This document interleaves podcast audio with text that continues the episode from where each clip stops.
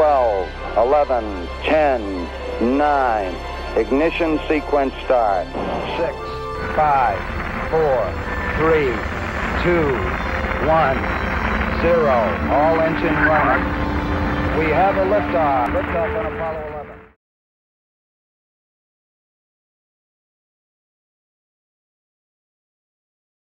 라이프타임 러너 두 미국 사는 두 아재들의 유쾌하고 유익한 수다 한국과 미국 스타트업 테크 기업 이야기 조강의 4센트 158번째 방송을 시작하겠습니다. 이제 유튜브 저희가 세 번쯤 했는데 좀 적응이 되셨나요? 아, 여전히 안 돼요. 동아리는 잘 되세요? 아니.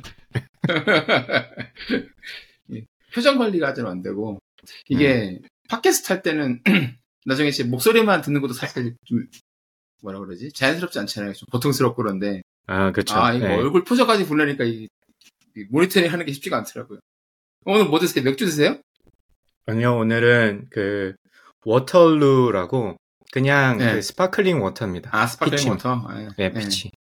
요즘 그 운동을 하고 이제 소다 이런 걸 저도 잘 안 먹다 보니까 네, 그렇죠. 근데 이게 저희가 탄산에 대해서 갈증이 있잖아요. 그렇죠. 맞아요. 시원하게 목으로 넘어가는 네, 그런 느낌이 네네네. 있으니 그리우니까. 네네. 그래서 이제 sparkling water를 먹는데 미국은 sparkling water 몰라 한국도 많겠지만 제가 잘 몰라서 그런데 종류가 엄청 많더라고요. 그래서 제가 돌아가면서 먹어보고 있는데 이것도 맛이 괜찮더라고요. Waterloo. Sam's에서 네. 구입하실 수 있습니다.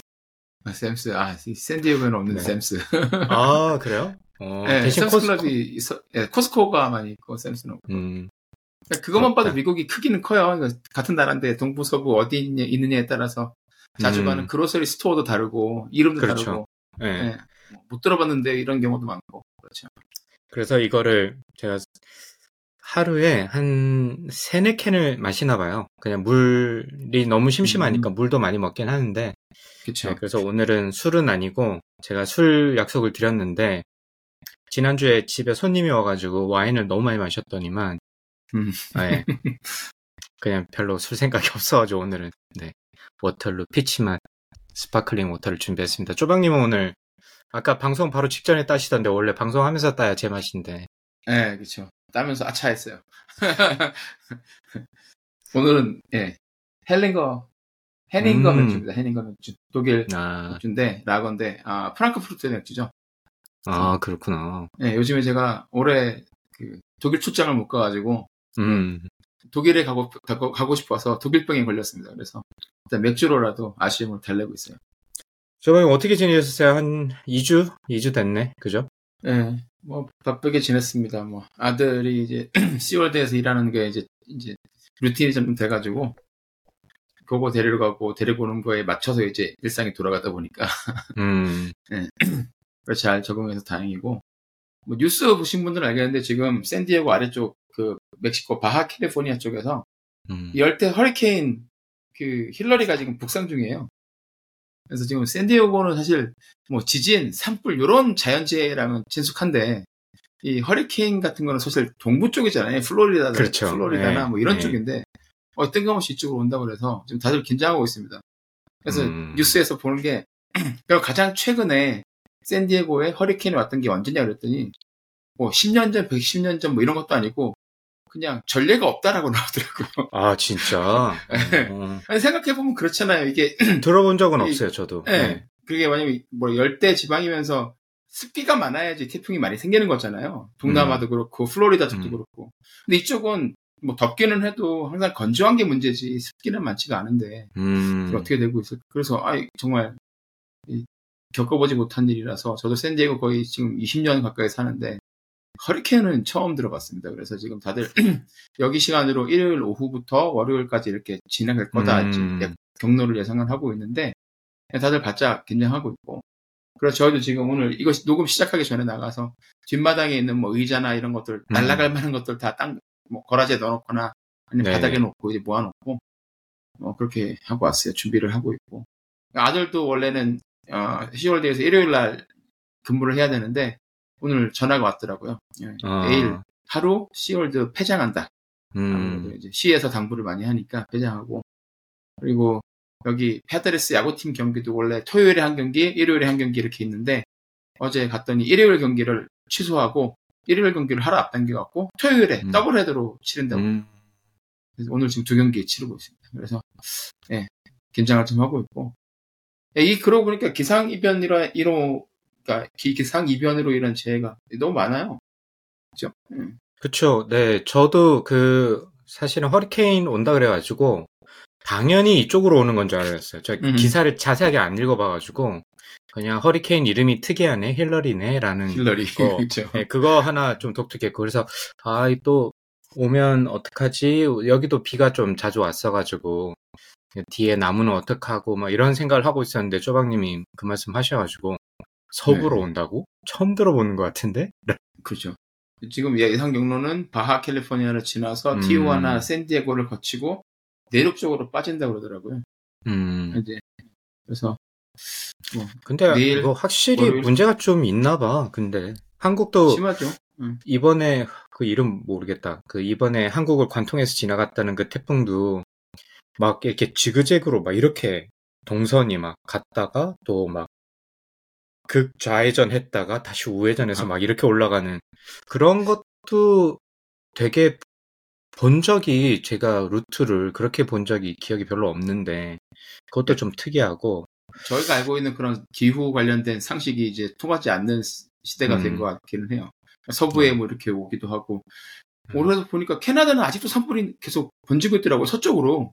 아직도 그래서 아. 예, 브리티시 콜롬비아주까지 지금 번져가지고 계속 네. 지나간다고 있고. 뭐 지난주는 하와이에 산불 나가지고 거기 그쵸. 여의도 면적 네. 뭐 3배, 4배? 면적이 네. 전소됐다고 이렇게 얘기하는데 아 그래서 태풍 힐러리가 정말 아무런 일 없이 그냥 조용히 그냥 지나가기를 음. 바랄 뻔입니다. 네, 뭐 전 세계가 난린데 모쪼록 피해 없으셨으면 좋겠고 하와이 그 어, 화재 얘기하니까 저희 어머니랑 통화하다가 어머니가 저희 괜찮냐고 물어보시는 거예요. 그래서 무슨 일이 있었냐고 저도 모르는. 어, 그러니까 요즘 뉴스도 저잘안 보고 하니까 예, 예.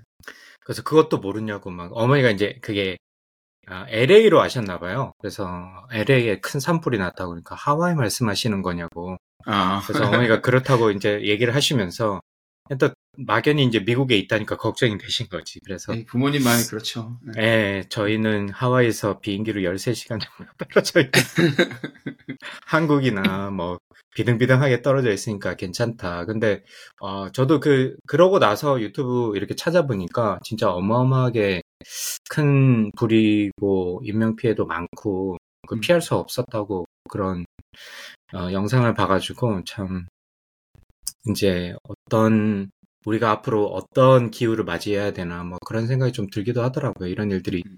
계속 일어나니까 아 화제를 좀 바꿔서 뭐 네. 부러운 그 멋진 관람을 또 하고 오셨더라고요 보니까. 음, 어제 샌디에고 파드리스 경기를 직관을 하고 왔죠. 아, 아, 오랜만에. 부럽다 진짜. 예, 예. 그래서 여기 계시는 지인분 가족하고 같이 갔어요. 음. 저랑 저 제 딸하고 원래 제 음. 아들하고 같이 가려고 그랬었는데 아들이 어제 10월 제세 일하느라 음, 딸이 왔는데 딸이 드디어 이제 야구에도 재미를 붙였습니다. 어제 경기를 보고 나서. 음, 그래서 이제 김하성 선수가 0대 0으로 지루하게 가던 경기 8회 말에 나왔고 결승 2타점 안타를. 어, 어, 아, 그거 완전히 그 페코팍 전체가 완전히 그냥 뒤집어졌죠. 예. 아, 이제 직관을 김하성 하더니. 예, 직관, 예. 그 김하성 인기가 진짜 좋아요. 어, 그러니까 타석에 딱 들어서면 사람들이 응원을 하는데 네네. 사실 뭐 그냥 미국 야구장에서 한국처럼 이렇게 치어리더나 응원단이 나와서 응원을 하는 게 음. 아니잖아요. 그냥 조용히 음. 맥주 마시고 자기 할 일 하고 뭐 야유하고 뭐 약간 목소리 큰 아저씨들이나 이런 애들 일어나가지고 막, 막 소리 지르고 이런 게 다인데 김하성은 딱 타석에 들어서면 진짜 그 4만 명이 넘는 4만 몇천 명이 되는데 음, 그 사람들이 일제히 하성킴 하성킴 이렇게 연호를 해요. 어, 진짜 김하성 나왔을 때만 그래. 김하성 나왔을 때만.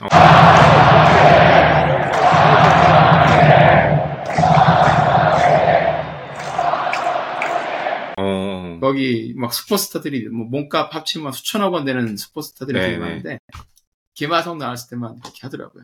세 번 이제 첫 번 처음에 세 번째 타 세 번 타석에서는 아쉽게 이렇게 넘어갔는데 음. 네 번째 그렇게 되니까 난리가 나가지고 제가 그날 김하성 저지 입고 왔거든요. 네네네. 다들 와서 뒤에서 등 치고 막 하이파이브 하자 그러고 막. 예, 그래서 야 정말 대단하다. 예, 내년에도 예, 김하성 선수가 장기 계약을 해서 한 20년, 음. 한 15년짜리 계약해서 계속 있었으면 좋겠다. 나 내가 환갑, 환갑이 될 때까지. 뭐 그런 예, 다짐을, 예, 그런 소원을 한번 빌어봤습니다. 아, 진짜 여기 필라델피아, 뭐, 필라델피아나 DC에 올 때 한번 가서 보고 싶네. 아, 꼭 가보세요. 아, 김하성 네. 선수는 진짜 플레이 하나하나가 예술입니다. 예, 정말. 음. 혼이 담겨 있는 플레이. 뭐 그렇죠. 강광님은 어떻게 지내셨어요? 네. 뭐, 저는 뭐 특별한 일은 없었고, DC에 저희가 이제 1년에 한 번씩, 어, 개강하기 전에 DC에 가는데, 그래서 머리도 좀 자르고, 음, 음. 네, 한, 한식도 좀 먹고, 네, 돈 많이 그래서- 쓰셨겠는데. 돈 많이 썼죠. 네. 그렇죠. 이게 한국에서 생각하면 뭐 음. 이발하고 뭐 밥 먹고 하는데 뭔 돈을 많이 쓰나 그러는데 이제 동부에 아니. 미국에 사시는 분들은 어 돈 꽤 까졌겠는데 그럼요. 네. 예. 일단 밥값만 해도 장난이 아니었습니다. 그죠. 아 요즘에 또막그 네. 이런저런 피드 많이 붙고 막 이래가지고 네, 네. 그래서 이 팁 에 대해서 저는 또 이 시골에 살다 보니까 그런 걸 크게 많이 못 느꼈는데 와, 진짜 세긴 세더라고요. 보니까 뭐 예. 그 호텔에서도 막 서비스 팁 붙이고 거기에 좋죠. 또뭐 팁 따로 달라 그러고 그리고 식당도 저희가 다른 가족이랑 같이 가가지고 기본적으로 이제 다섯 명이나 이렇게 좀 그룹으로 가면 일단 기본적으로 tax tax를 한다. 그, 그 서비스. 차지를 예, 네. 기본적으로 붙이잖아요. 한 20% 네. 정도 붙이던데 예, 붙이죠. 거기서 또 additional하게 또 팁 달라 그러고 막 그러고 보니까 와, 진짜 아 도시는 이거 확실히 다르구나라는 생각을 하고 그 DC는 뭐 가끔씩 가도 좋은 것 같아요. 오랜만에 갔는데도 또 좋고 museum도 안 가본데 또 갔었거든요. 네, 사진 봤어요. 사진을 아 되게 네. 흑백으로 찍으셔가지고 더 멋있더라고요. 네, 그래서 어 제가 이번에 갔던 데는 그 National Air Space Air Space 정확한 이름은 제가 기억이 안 나는데 어쨌든 항공 우주 박물관 이 두 군데가 있어요. 스미소니언스 하는 두 군데가 있는데 하나는 이제 좀 외곽에 있고 그 덜라스 공항이라는 그쪽 근처에 있어가지고 부지가 네. 넓으니까 비행기를 엄청 많이 전시해 놓고 거기에 뭐 콜롬비아군가 우주 왕복선도 한 대 있고 그렇죠. 뭐 그 B2 예. 폭격기도 있고 네네네. 거기는 그래서- 제가 재작년에 가봤었어요. 네네. 그래서 저도 거기는 두 번인가 가봤었는데 DC 안에 있는 데는 이번에 처음 가봤거든요. 거기는 음. 좀 규모가 좀 작은데 거기에 비해서는 근데 거기에 좀 특징적인 게 라이트 형제의 비행기 첫 번째 비행기 실물이 거기 있더라고요 보니까 거기 아, 실물이라고 그 써놨더라고요. 두줄 이렇게 있는 그, 예. 그 교과서에서 보던 거. 네네네네. 와, 그건 진짜 신기하겠다. 네네네. 그래서 거기 사람들 막 몰려 있고 아무래도 이제 그게 미국 뭐 어떻게 보면 항공우주 어, 역사의 시발점이잖아요. 라이트 형제가 발명한 그렇죠, 게. 그렇죠. 음. 그러 그러다 보니까 좀 그런 약간 미국 국뽕을 느낄 수 있었습니다. 가서. 예. 그 또 더군다나 얘가 동부 쪽에서 그 노스캐롤라이나 쪽에서 만들다 보니까 가깝고 이러다 보니까 그래서 더 그런지 사람도 엄청 많고 뭔가 이렇게 음. 관을 좀 특별하게 이렇게 해가지고 아마 그쪽에서 좀 자세히 그 비행 원리나 어떻게 방향을 조정하고 이런 것까지 학생들이나 아이들한테도 잘 알 수 있게 해놨고 그러다 보니까 이게 뭐 가짜일 대부분 이제 가짜라고 생각하고 가는데 거기에 대해 진짜로 그렇게 써놨더라고요. 그래서 그게 좀 인상적이었어요. 그래서 여러분들 이제 DC에 오시면 어쨌든 어, 여기 지금 현재는 아마 시간 time slot이 있어가지고 무료 입장료는 무료긴 한데 미리 예약을 해야 되더라고. 음, 요 그래서 사람이 좀 적을 줄 알았는데 그거랑 상관없이 사람은 진짜 무지무지하게 많긴 하더라고. 예, DC가 뭐 여러 가지가 다 좋은데 특히 이제 가족 이제 아이들과 가- 같이 갈 때 좋은 점은 그런 박물관들이 굉장히 많다는 점. 그리고 박물관들의 퀄러티 퀄러티가 음, 굉장히 높아서 굉장히 만족스러웠었어요. 네. 그러니까 뭐 그리고 미국의 대부분 정치 수도를 무료- 본다는 것도 그렇죠. 있겠지만 예, 박물관들이 종류별로 굉장히 많잖아요. 그래서 네. 너무 좋더라고요. 저- 그리고 대부분 무료기도 하고 스미소니언 음. 재단에서 지원해주는 대부분의 박물관이 무료기도 하고 그 National Portrait Museum도 가봤는데 이번에 이번에 새로운 곳을 두 군데 가봤는데 거기도 그냥 한번 가볼만 하더라고요. 그래서 초상화 어떤 어떤 같이 museum인데요, 거기는요? 그 인물화 그러니까 아. 유명한 사람들의 인물화만 인물화. 어, 이렇게 전시해 놓은 곳인데 미국 대통령이나 아니면 유명 스포츠 스타들 어, 그리고 최근에 좀 그 사회에서 영향력 있는 사람들의 어떤 기준으로 선발한지 모르겠는데 선발을 해서 어, 그 사람이 원하는 제가 알기로는 제프 베조스 전기에도 보면 첫 장에 그, 그 이야기가 있거든요. 그래서 자기가 이제 뭐 오바마가 했던 사람인가 그 사람이랑 똑같은 작가한테 부탁을 했다던가 뭐 그런 얘기가 좀 나오는데 어쨌든 그런 정도의 인플루언서 사회에 영향을 미친 사람들의 이제 인물화 초, 초상화는 아니겠죠? 뭐 초상화인 사람들도 있고 인물화를 갖다가 그려서 했는데 거기 보면 음, 음. 기억나는 게 뭐 어, 오바마 대통령도 아무래도 얼마 안 된 작품이라서 조금 특이하고 굉장히 커가지고 기억에 남고 미셸 오바마도 사진이 있었고요 그림이. 어. 그 다음에 트럼프 대통령도 당연히 있고, 뭐, 대통령은 어, 다 있고. 당연히 있어야죠. 네, 대통령은 다 있으니까, 일단은. 음. 그래서. 많이 얻어 그럼... 들어갈 만하죠. 네, 아, 그렇죠, 그렇죠, 그렇죠. 네. 여러 가지 의미로, 네.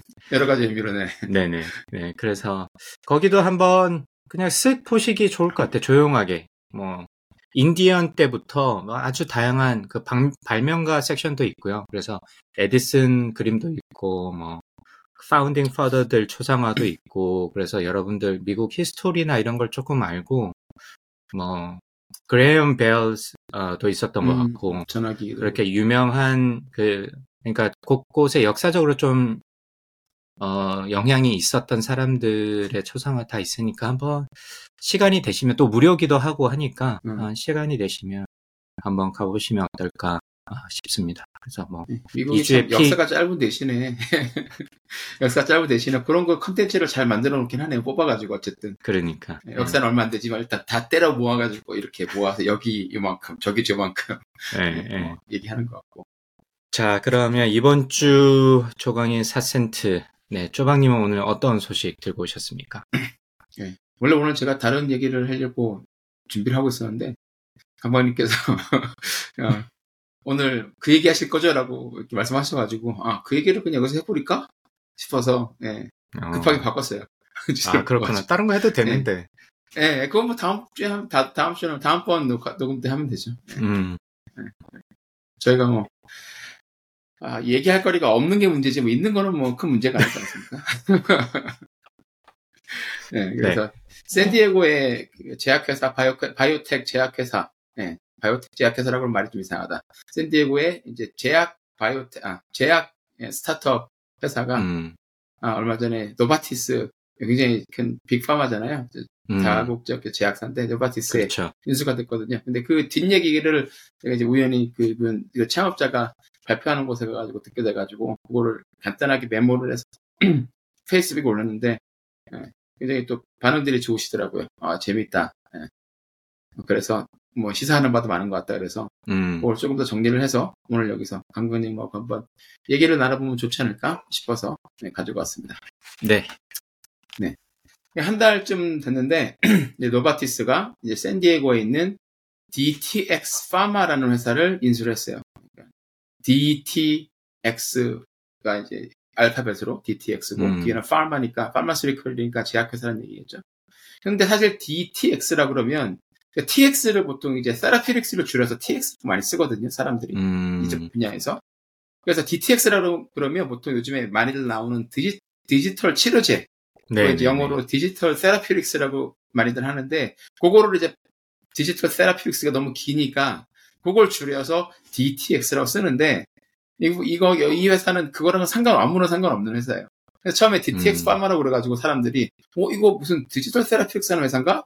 그걸 노바티스가 샀나 이렇게 알고서 들어왔다가 보고서 아 그건 아니냐고 많이 넘어가긴 했었는데 이 회사를 노바티스가 인수를 했는데 얼마에 인수를 했느냐면 미국 달러로 미국 돈으로 1 billion 달러 그러니까 한화면 한화로 하면 1조 3천억 원이 좀 넘는 금액에 인수를 했다고 음. 발표를 했습니다.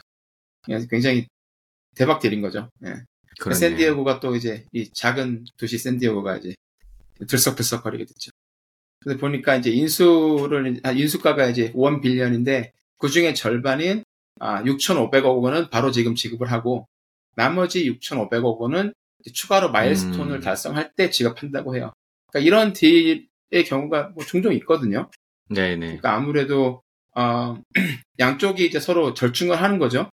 그러니까는 어, 창업자들 입장에서는 그 피인수되는 스타트업 입장에서는 원빌리언을 다 받으면 좋겠고 우리 가치가 그렇죠. 있고 그렇죠. 지금 네. 우리가 어, FDA 승인된 약은 요거 하나지만 지금 파이프라인 봐라 내년에 하나 음. 그 다음에 하나 하나 있으면 너희가 지금 우리한테 준다고 하는 어, 6,500억 원 그러니까 어, half billion 달러는 너무 적다 이렇게 얘기를 할 거고 대신에 이제 노바티스 같이 이렇게 인수를 하는 회사는 그건 알겠는데 너희들이 milestone을 다 이 할지 않을지. 계획한 대로 맞추 성 뭐죠 어, 달성한 다는 보장이 없지 않느냐 그죠 그래서 이렇게 많이 얘기하기도 하고 그리고 이제 추가로 milestone을 달성하게 되면 말성 아, 추가 milestone 달성 시에 돈을 더 주게 되면 아무래도 그 팀 이탈을 막을 수가 있겠죠 그렇죠. 그러니까 네. 돈을 크게 만약에 받고 나서 주식이 초기에 지- 뭐 들어왔던 직원이나 파운더들이 나가버리면 또 그게 또 힘들어지니까 그 사람들을 이제 팀을 그대로 이제 최소한 이제 앞으로 몇 년간은 이제 쭉 모아놓고 그 모멘텀을 그대로 쭉 끌고 간다라는 그런 의미도 있겠죠.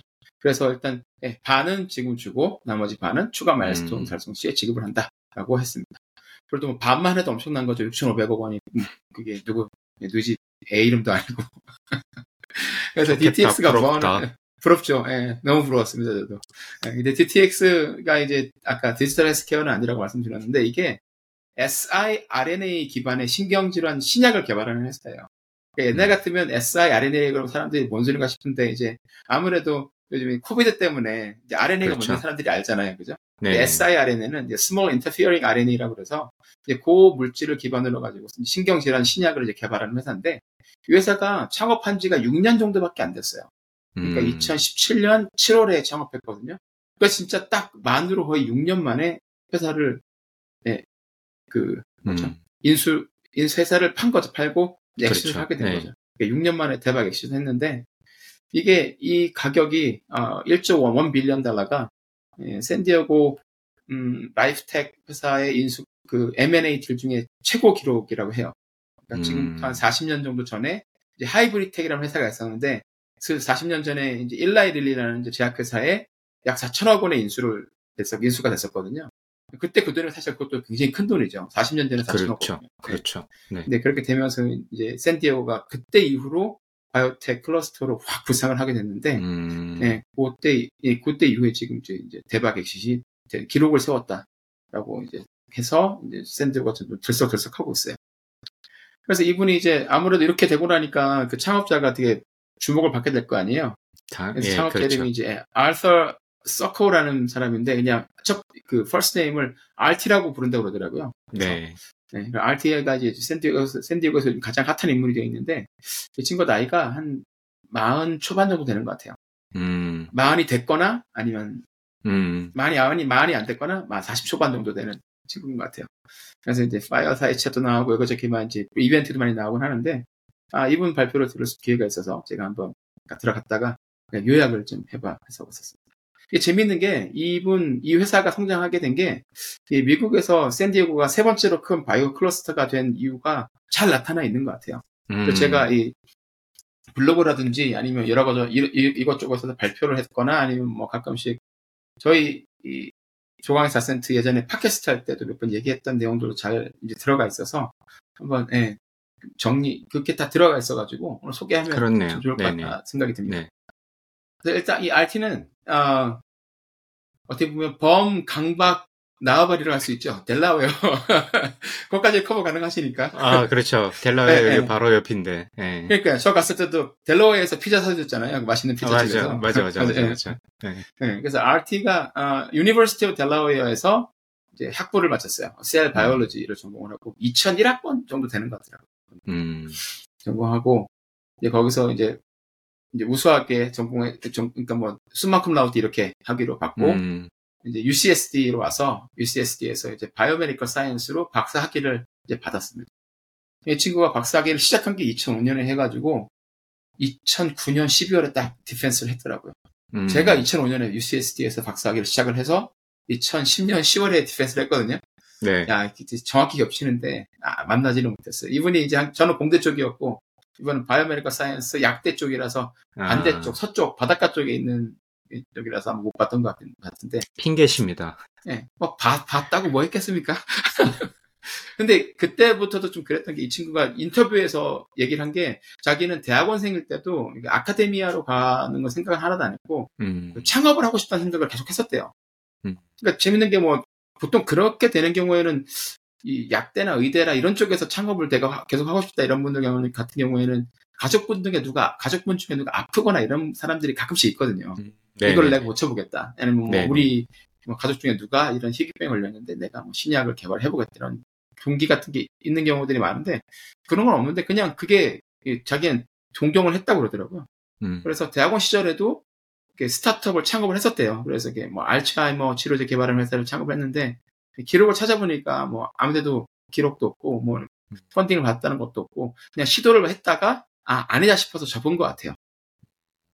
근데 이것만 봐도 이제 일단은 예, 자기 목표가 뚜렷하게 세워져 있는 사람이었다라는 게 이제 알 수가 있고 박사학위를 마치고 나서 이 친구가 이제 포닥을 한 1, 2년 정도, 정도 하면서 뭐 어디로 갈까 하다가 이제 아, 회사에서 영국 그 신약 개발을 자기가 하는 스타트업을 하고 싶은데 이제 과- 대학 대학원생 때 해보니까는 뭐, 뭘잘 모르는 상태에서 시작을 하고 그리고 돈을 끌어오고 사람을 끌어와야 되는데 자기가 아무런 네트워크도 없고 뭐 보여줄 게 없잖아요. 네, 그렇죠. 그러니까 아 지금 해봤자 의미가 없겠다 싶었는지 그러면 일단 큰 회사에 들어가서 제약회사에 들어가서 제약회사의 그 프로세스 어떻게 되는지도 한번 살펴보고 거기서 일하면서 실제로 이제 연구도 더 해보고 그리고 네트워크도 쌓자 뭐 이런저런 생각으로 이제 존슨 앤 존슨에 입사를 했다고 합니다. 그래서 샌디에고에 있는 J&J 존슨 앤 존슨 존슨에 입사를 해가지고 이제 당뇨병 치료제 개발팀에서 한 3년간 일을 하다가 이제 또 이제 강박님의 그범 강박 나와버린 메릴랜드 예, 게이터스버그의 그 위에 제약회사 되게 많잖아요. NIH 맞아요. 이쪽에 네. 락빌, 네. 게이터스버그 쪽에 네, 네. 거기에 메드윈이라는 회사가 있는데 음. 거기서도 또 당뇨 치료제 개발팀에서 한 2년 반 가까이 이제 일을 해요. 한 5, 6년 가까이 경험을 쌓고 나서 다시 2016년에 샌디에고로 돌아와가지고 한 1년 정도 이제 또 아, 레글루스라는 회사에서 좀 일하다가 이제 2016년, 17년 7월에 DTX 파마를 창업을 하게 됩니다. 그래서 그때 같이 일했던 사람들 몇 명은 이제 그 같이 코파운더로 시작을 했다고 그러더라고요. 그러니까 어떻게 지금까지 보면 되게 전략적이었네요. 그죠? 뭐 한. 번, 물론 한 번은 실패를 했지만 그 이후에는 제가 볼 때는 신약 개발하는 그런 어떤 프로세스도 이게 대기업에 돌아가는 프로세스도 음, 배웠을 거고 거기서 뭐 supplier나 아니면 바이어나 이런 어떤 뭐 네트워크도 좀 쌓았을 것 같고 그렇죠. 그리고 뭐 메릴랜드 쪽에 아무래도 말씀처럼 제약회사가 많으니까 거기에 또 네트워크도 음, 잠깐 발을 들여놔가지고 거기에 또 네트워크도 쌓고 이렇게 준비를 철저히 한 다음에 지금 DTX라는 자신의 회사를 어, 설립 2017년도에 설립했으니까 사실은 이 5년 박사학위 받고 5년이 아니네요. 거의 8년 가까운 시간 동안 계속 이제 돌아다니면서 거기에 해당되는 경험이나 그쵸. 네트워크를 잘 한 다음에 2017년도에서 아마 그때쯤이면 아 이제는 뭔가 되겠다라는 그쵸. 생각이 있었겠죠, 그죠? 어, 그렇게 그쵸, 맞아요. 창업을 예. 네, 창업을 한 것 같네요. 네. 그러니까 박스 그 창업 이제 어, 뭐 이런 발표 스타트업 행사라든지 이런 데서 발표를 가끔 하면 이제 대학생들이나 대학원생들이 질문을 하거든요. 그러니까 코파운더는 어떻게 구하는 게 제일 좋습니까? 음, 학교에서 제일 구하는 게 제일 좋다. 근데 학교에서 구해서 바로 창업을 하면 아무래도 이제 코- 그 사람들이 다들 뭐 회사 경험이 없으니까 힘들 수도 있다는 얘기 많이 하는데 이분은 이제 그 약점은 이런 식으로 커버를 한 것 같아요. 그러니까 나가서 네. 예, 자기가 이런 이런 회사를 할 건데 어떤 예를 어떤 병을 치료를 할 어, 약을 만들 것인지도 사실 모르잖아요. 그걸 이제 음. 제약회사 다니면서 계속 예, 여러 사람들하고 얘기도 해보고 거기서 시장이 어떻게 돌아가는지 보면서 이제 생각을 했을 거고 그걸 하는데 누가 제일 적임자일까? 내가 CEO를 음. 한다면 누군가는 또 다른 R&D를 맡아줘야 될 거고 누군가는 또 operation을 맡아줘야 될 거고 이런 음. 사람들을 계속 찾아봤겠죠. 그러니까 뭐 6, 7년 정도 계속 이제 그 목적 목표를 놓치지 않고 생각을 해왔던 것 같고요.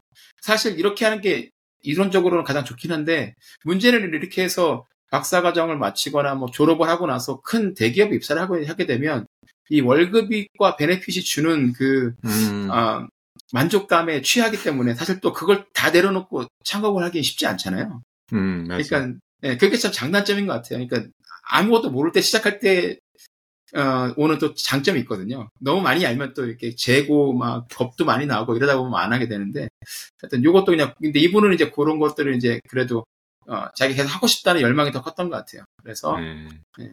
5, 6년 정도 있다, 그 7, 8년 가까이 있다가 이제 샌디에고 와서 2017년 7월에 DTX 파머를 창업을 합니다. 근데 때는, 예. 그 뒤에 얘기도 약간 쪼박님 얘기랑 조금 겹친 부분이 있어서 질문을 조금 하면 좋을 것 같은데 네, 그 쪼박님도 사실 중간에 약간 텀이 있었잖아요.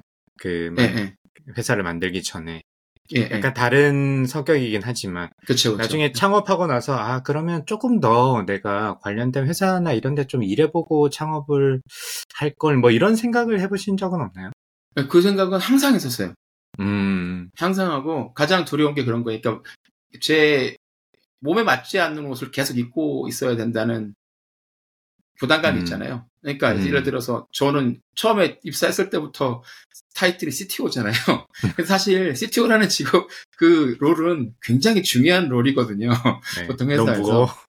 너무 무겁죠. 예, 옷도 너무 크고 크고 무거운데 이걸 입고서 어쨌든 뭐 어떻게 흉내는 내야 되는데 잘 네. 그걸 잘 못하니까 아, 그리고 이제 아무래도 예, 내가 하고 있는 게 제대로 맞는 건지도 잘 모르겠고 음, 음, 예, 그리고 뭘 잘못하는 건지를 모르고 그러니까 우리가 잘, 가장 두려울 때가 when we don't know what we don't know일 때잖아요. 뭘 네. 모르는지를 모를 때가 제일 위험한 상태잖아요. 예, 그런 상태로 몇 년을 계속 일을 하게 되니까 항상 음. 그런 생각을 많이 했었어요. 누군가 음. 그러니까 아, 큰 회사에서 좀 일하다가 들어오면 좋겠다. 근데 음. 큰 회사에 계신 분들 얘기를 해보면 아, 뭐 그렇기는 한데 일해보면 이 월급 때문에 그 다 내려놓고 들어오기 쉽지 않아요. 그러더라고요. 그러니까 아, 엉덩이가 또. 무거워지니까. 예. 예. 그러니까, 예. 그리고 이제 뭐, 조 박사님 지금 나이가 30대 중반이니까 지금 이렇게 해도 괜찮은데, 한 6, 7년 일하면 40이 넘어가니 그때 그거 내려놓고 나오려면 그것도 쉽지 않다고 얘기를 하시더라고요.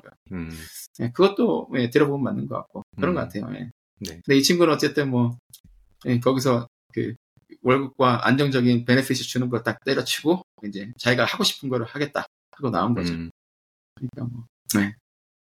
그래서 이제 샌디에고에서 창업을 했는데 창업하자마자 이제 돈이 많지는 않았고 자기가 갖고 있는 돈 가지고 시작했던 것 같아요. 음, 그래서 처음에는 이제 오피스도 없고 어떻게 할까 하다가 이제 샌디에고에 이제 스타트업 보육기관인 커넥트라는 곳이 있거든요. 강박님도 잘 네. 아시죠? 예. 네네네. 커넥트. 예. 커넥트 여기는 뭐 비영리 기관인데 여기는 그 스타트업 advisor 프로그램 같은 이런 것도 인큐베이터 인큐베이터는 아니고 그냥 accelerator 프로그램 비즈니스 교육 프로그램 같은 걸 많이 해주고 그리고 샌디에고에 있는 그 인재들하고 그리고 회사들 그리고 아니면 은퇴하거나 은퇴를 곧 하려고 하는 그 industry 베테랑들하고 연결을 해주는 그런 음. 일을 주로 하거든요. 그래서 이름이 커넥트예요. 그래서 이 커넥트가 생긴 게 벌써 40 한 2년 가까이 돼 가는데 음, 여기에 이제 스프링보드라는 그런 프로그램이 유명해요. 저희 회사도 여기를 이제 들어가서 네네. 여기서 교육을 받았고 로보링크도 몇 년 전에 여기 음. 갔다가 이제 스프링보드 지원해서 이제 선정돼서 해봤는데 재밌게도 이 정도 스펙이면 제 생각에는 바로 될 것 같은데 첫 번째 apply 했는데 탈락했대요. 어, 그러니까 심사를 했는데 예. 다 좋고 뭐 스펙도 좋고 다 알겠는데 이 비즈니스 모델이 너무 좀 허술하다는 거죠. 음, 그래서 탈락을 해줬, 했어요. 탈락을, 이제 탈락이 됐는데, 대신에 커넥트 쪽에서 이 RT한테, 어, 내가 우리가 여기 너를 도와줄 수 있는 베테랑 CEO를, 지금 은퇴하신 베테랑 CEO를 내가 매칭을 시켜줄 테니까, 그 사람하고 음, 일주일에 한 3, 4시간 정도 만나가지고 1대1 미팅하면서 advisor 받고 비즈니스 모델을 이제 리뷰를 한번 해봐라. 우리가 그거는 비용은 다 대줄 테니까 해봐라. 어, 이렇게 된 거죠. 네. 그래서 이제 이런 제약회사에서 몇, 계속 CEO를 하시고 그리고 큰 회사에다가 몇 번 이렇게 exit를 하셨던 M&A를 하셨던 경험 많으신 제임스 캘러웨이라는 분이 이제 advisor가 돼가지고 이제 일주일에 3, 4시간 만나면서 미팅을 합니다. 해보니까 RT가 굉장히 똑똑똑똑한 거예요, 얘가. 똘똘하고 무엇보다 음. soft skill이 굉장히 좋다는 얘기를 하시더라고요. 음, 그러니까 얘가 자기가 뭐가 부족한지 를 알고 모르는 게 있는데 물어보는데 부, 이렇게 부끄러움 같은 게 없고 음, 음, 그리고 얘기를 하면 굉장히 잘 받아들이고 그리고 조금 세게 얘기를 해도 이렇게 personal하게 받아들이지 않고 예, 그거를 이제 critical feedback을 받아 굉장히 professional하게 음. 잘 받아들여서 이게 굉장히 자기도 의미 있는 그 코칭이었다라고 얘기를 하더라고요. 음, 그래서 이제 7월에 떨어졌는데 이제 일- 미팅을 하면서 이제 코칭을 하고 받고 나서 그 같은 해 17, 아, 17년 12월에 이제 다시 지원했는데 그때는 성정이 성, 이제 선정이 됐습니다. 선정이 되고 그러면서 같은 시기에 이제 그러면 이제는 랩을 만들어도 되겠다라는 생각이 들어서 샌디에고에 이제 바이오텍 인큐베이터가 있거든요. 그러니까 공용 음. 실험실을 제공해주고 한 달에 얼마를 내면 그리고 공공 기, 공용 기기도 사용, 사용하게 해줄 수 있는 인큐베이터가 있는데 그게 제이랩스라는 곳이에요. 그러니까 얀센 랩스라는 곳이거든요. 네. 잔, 그, 예, 얀센 랩스 이게 미국에 여러 군데 있는데 샌디에고에서 제일 처음에 생겼었는데 거기에 이제 입주를 해서 이제 본격적으로 이제 사람도 좀 hire하고 시약도 사고 실험을 하게 돼요. 그러면서 이제 2018년 초부터 이제 쭉 이제 속도를 내면서 사람도 hiring하고 이제 비즈니스를 본격적으로 운영을 합니다. 그러니까 이게 보면 커넥트라는 곳에서 탈락을 시키려면 이제 그 이유를 이제 알려주고 왜 잘못됐는지 알려줘야 이 사람들이 제대로 이제 그 이유를 알고 약점을 고칠 거 아니에요. 그리고 나서 제도 조절할 수 있는 기반을 마련을 해주는 게 중요한데 커넥트가 이번 이 RT 회사에 이제 지원을 했을 때 처음에 탈락 시켰다가 약점을 보완할 수 있게 실제로 방안도 마련해주고 사람도 소개를 시켜주고 이게 RT는 그 부분을 굉장히 고마워하더라고요. 음. 그게 아니었으면 자기도 굉장히 그냥 다른 스타트업 창업자들이 하는 많은 실수들을 다 저지르면서 몇 년 지나서야 이제 배웠던 거, 배울 수 있었던 것들을 한 3, 4개월 안에 빨리 배우고 넘길 수 있었다라고 이렇게 회고를 하더라고요. 그러니까 그게 어떻게 보면 지원 기관이라든지 심사 기관들의 역할이 아닌가 뭐 그렇게 생각이 들어요. 음. 그래서 이제 2017년에 이제 제이랩에 입주를, 아, 입주를 했으니까 돈이 이제 필요할 거 아니에요. 네. 그래서 이제 첫 번째 angel round 투자를 받습니다. 그래서 이게 어, 뭐, 샌디에고의 누펀드 벤처그룹이라는 곳에 봤는데 저도 잘 모르는 데거든요. 되게 새로 네. 생긴 곳인 것 같아요. 그래서 누펀드 벤처그룹에서 angel round 투자를 받는데 얼마를 받는지는 얘기를 안 했는데 제 생각에는 한 많아봐야 200만 불 정도였을 것 같아요. 100만 불에서 200만 불 사이. 그러니까 10억에서 20억 사이 받은 것 같아요. 그런데 이제 이때 돈을 빨리 받아야 되기 때문에 뭐 가치 평가 이런 거 없이 그냥 컨버터블 노트로 받고 그리고 나서 시리즈 A를 우리가 이제 몇 년 후에 받게 되면 그때 이제 주식으로 전환을 하는 걸로 하고 돈을 받았다고 음. 합니다. 그래서 받아서 이제 이제 조금씩 하면서 이제 2019년, 2020년에 제가 경- 계속 여- 여기저기서 떠들고 다니는 SBIR 프로그램에 지원을 해서 이제 NIH에서 약 20억 원 가량의 어, R&D 자금을 확보를 해요. 그러니까는 어, 엔젤 라운드에서 한 200만 불 정도 투자를 받고 그리고 NIH R&D 자금 프로그램인 그 SD, SBIR과 STTR로 약 20억 원의 이제 R&D 자금 확보하면서 2018년, 2029년 그리고 2020년 한 절반 정도를 다 쭉 이제 건너가게 됩니다. 음. 이거 굉장히 똑똑한 거죠. 필요한 만큼만 딱 돈 딱 돈 받고 그리고 그러니까. R&D 자금은 이제 지분 희석이 없는 예, 정부의 그렇지. R&D 네. 지원 자금 SBIR을 받게 되는 거죠. 그래서 SBIR을 두 개를 받고 그리고 STTR을 세 개를 받았어요. 음. 이것도 R&D 그랜드도 굉장히 잘 쓰는 사람이었던 거죠. 그러니까 2년 2년 사이에 다섯 개 받은 거잖아, 총. 그렇죠. 인어사에 다섯 개 이거 쉽지 네. 않은 건데 이것도 받아서 그러니까. 네. 네. 그리고 나서 이제 2020년이 다 되면서 이제 그때가 이제 COVID 타, 터, 터질 때잖아요. 음. 그때 이제 series A를 유치하는 이제 fundraising을 이제 raising을 하는데 그때 총 어, 10.6 million dollar 그러니까 천만 달러 조금 넘게 투자를 유치를 했다 그래요. 그러니까 140억 원 정도 투자를 유치했는데 이때 완전히 oversubscribe 되고 난리도 아니었다 그래요. 그러니까 oversubscribe이 뭐냐면 처음에 이제 스타트업 회사가 우리는 요번에 series A에서 예를 들어서 어, 뭐 500만 불 음. 투자를 받겠습니다 그러면 사실 이 회사가 별로 핫하지 않으면 500만 불을 펀드레이징 하는 게 굉장히 힘들잖아요. 아무도 그렇죠. 돈을 안 들어오려고. 네네네. 근데 회사, 회사가 굉장히 핫하면 우리가 500만 불 하겠다 그러면 막 너도 나도 이제 돈을 싸들고 오는 거죠. 우리 것 좀, 우리 투자 받아줘. 받아줘. 그러다 보면, 그러다 보면 이제 500만 불까지만 했던, 500만 불을만 어, 투자를 유치하려고 계획을 했다가, 아, 그럼 뭐, 한 600만 불 해볼까? 700만 불 해볼까? 이렇게 되는 거죠. 그렇게 해서, 예, 1000만 불 넘게 됐다 그래요.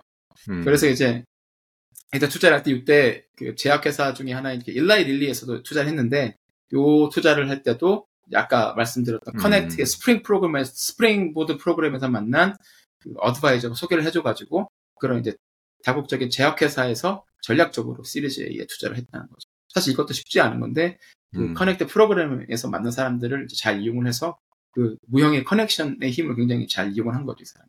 네. 뭐 어떻게 보면 운이지만 또 100% 또 또 운이라고 치부할 수도 없는 게 본인이 그렇게 만들어 가고 그 사람한테 계속 그걸 이용을 해서 뭔가를 만들어낸 거니까 그렇죠. RT가 네. 대단하다고 볼 수 있죠.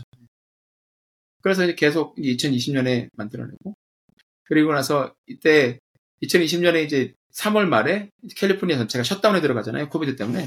네. 그러면서 입주해 있던 젠슨랩이 청천벽력 같은 뉴스를 발표했다고 그래요. 거기 입주해 있는 모든 회사들한테 우리도 COVID 때문에 아무도 못 들어온다 여기에. 문 닫아야 된다. 당분간은 우리가 문을 닫겠다. 그러니까 소프트웨어 회사들이면 그나마 그래도 컴퓨터라도 집에 가져서 일을 하면 되는데 못 하잖아요. 그러니까 어떻게 할까 막 고민을 하고 있는데. 네. 예, 그쵸. 같은 시기에 이제 창, 그 fundraising을 한 몇 천만 불 한 엘리먼트 바이오라는 회사가 있어요, 샌디에고에. 그 당시에 2021년에 샌디에고에서 가장 크게 fundraising을 했던 그 막 그냥 fast rising 스타트업이었거든요. 음. 거기에서 이제 그 CEO가 이 RT를 보고서 우리 우리 lab으로 들어와라. 우리가 이번에 건물 큰 거를 굉장히 큰 거를 이제 리스를 했는데 fundraising 음. 크게 하고 그래가지고 거기 자리가 남으니까 여기 와서 우리가 너희들한테 굉장히 friendly하게 해줄게 해서 음. 거기서 sublease를 해줘가지고 그 힘든 시기 잘 견뎠다고 그러더라고. 그러니까 이제 이거 같은 경우도 이제 운도 있네, 얘는? 예. 운도 있죠. 운도 있고 운도 있고. 예. 그리고 이제 이 클러스터에서 이 스타트업 하는 게 좋은 점 중에 하나가 이런 식으로 이제 서로 도움을 줄수 음. 있는 사람들이 많이 있으니까 단순히 음. 뭐 정부기관이나 시기관 뭐 이런 뿐- 뿐만 아니라 투자자뿐만 아니라 같이 이제 뭐 경쟁하거나 아니면 그 분야에서 일하는 회사들끼리도 서로 이제 뭔가 모자라거나 부족한 부분을 서로 채울 수가 있잖아요. 음. 그러니까 그런 부분도 굉장히 좋았어요. 그러니까 저희도 뭐 이 정도의 스케일은 아니지만 2014년부터 2016년 중반까지 2년 반 정도를 이제 그 알릴 바이오텍이라는 회사가 이제 이 회사 CEO가 2층짜리 건물을 샀어요. 근데 음. 이제 그걸 샀는데 이, 그 자기도 돈이 모자란 상태에서 무리를 샀으니까 2층은 이제 스타트업 회사들한테 렌트로 줬거든요. 음. 근데 그 렌트로 주는데 굉장히 그 렌트를 저희한테 저렴하게 줬어요. 그러니까 음. J랩에 들어가는 거에 한 절반 이하 가격으로 줘가지고 굉장히 좋았거든요. 그러니까 그런 식으로 서로 도와주고 뭐 어떻게 보면 어쨌든 또 완전히 그냥 뭐 아무것도 받지 않고 선의로 도와주는 건 아니잖아요. 서로 이제 이 서로 이제 윈윈 할 수 있는 거니까 그런 게 있으니까 아무래도 예, 이런 그 스타트업 아, 뭐 허브에서 그 클러스터에서 스타트업 하는 게 중요한 이유가 그런 것도 또 하나 있지 않나. 그런 리스크도 좀 낮출 음. 수가 있고, 예, 서로 또 그런 장점도 이제 취할 수가 있는 것 같더라고요. 그래서 이제 이거를 이제 부- 이렇게 포장하기 좋아하는 언론이라든지 샌디에고 커넥트의 담당자들은 이것이 샌디에고의 spirit이다. 이렇게 얘기를 하면서 이제 얘기를 하지. 우리는 서로 돕고 connect를 음. 한다. 우리가 음. 소개시켜준 거 아니냐 이런 식의 얘기를 하죠. 뭐 완- 틀린 말은 아닌 거죠. 뭐. 그리고 나서 그렇게 하다가 2021년에 1년 더 있다가 이번에 시리즈 B를 투자를 유치하는데 이때는 시리즈 A의 10배의 금액을 투자를 받습니다. 음. 100 million 달러니까 1,300억 원 정도로 받게 되는 거죠.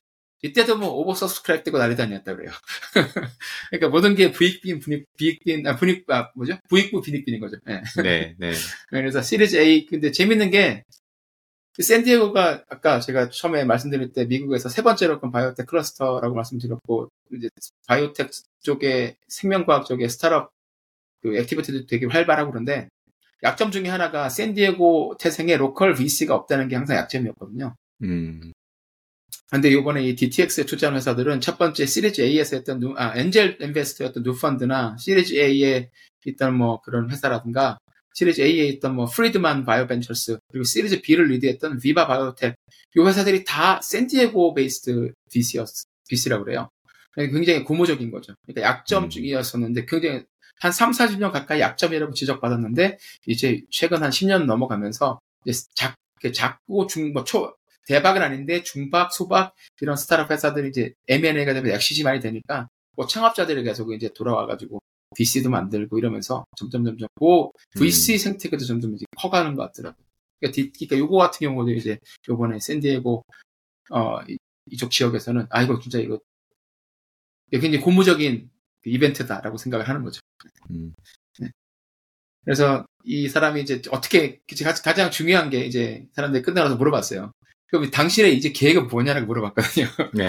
그러니까 은퇴할 거냐, 은퇴해서 하와이 갈 거냐, 뭐 이런 거 물어봤는데, 아, 뭐, 하와이는 은퇴하지 않아도 갈 수 있으니까 휴가 때까지 갈- 가면 되고, 얘기를 하는 게 자기가 일단은 아직은 그 마일스톤을 더 이제 제가 달성을 해서 돈을 받아야 되니까, 그리고 자기는 아직은 자기 회사의 잠재력이 완전히 다 발현되지 않았다 생각하기 때문에 계속 음. 이제 일을 더 해야 될 것 같고, 그리고 나서 어느 순간에 내가 물러날 때가 되면 다시 돌아와서 자기는 투자자로서 자기가 받았던 거를 이제 pay forward 다시 해- 후손들한테 pay forward 해주고 후배들한테 그리고 스타트업도 아니 뭐 스타트업을 이제 지원해주는 그 VC도 만들고 싶다라고 이렇게 얘기를 하더라고요.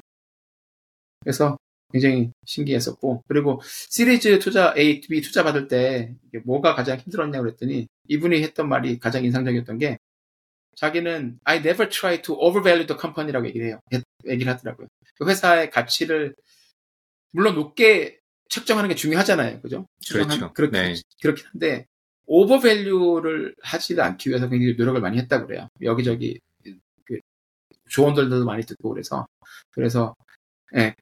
그 부분에 그 부분에 자기 이제 그 후배 그러니까 다른 스타트업 창업자들한테도 그 부분에 굉장히 신경을 많이 써야 된다. 처음에 overvalue 돼가지고 high 돼가지고 올라가게 되면 나중에 되게 힘들어질 수 있다. 근데 이 얘기가 참 대단한 게 이게 이, 이 친구가 받았던 스타트업 특히 시리즈 B를 유치했던 100 million 달러, 1,400억 원을 유치했던 2021년은 미국 전체에 돈이 막 풀려가지고 스타트업 그 붐, 펀드 붐이 일었던 때였거든요. 이때는 진짜 네. 좀뭐 약간 과장 못하면 개나 소나 다 투자를 받던 때여서 이런 회사들은 좀 맘먹으면 정말 굉장히 뻥카 쳐가지고 돈도 많이 들어왔을 텐데 가, 가져올 수 있었을 텐데 그렇지 않기 위해서 노력을 굉장히 많이 했다고 그래요.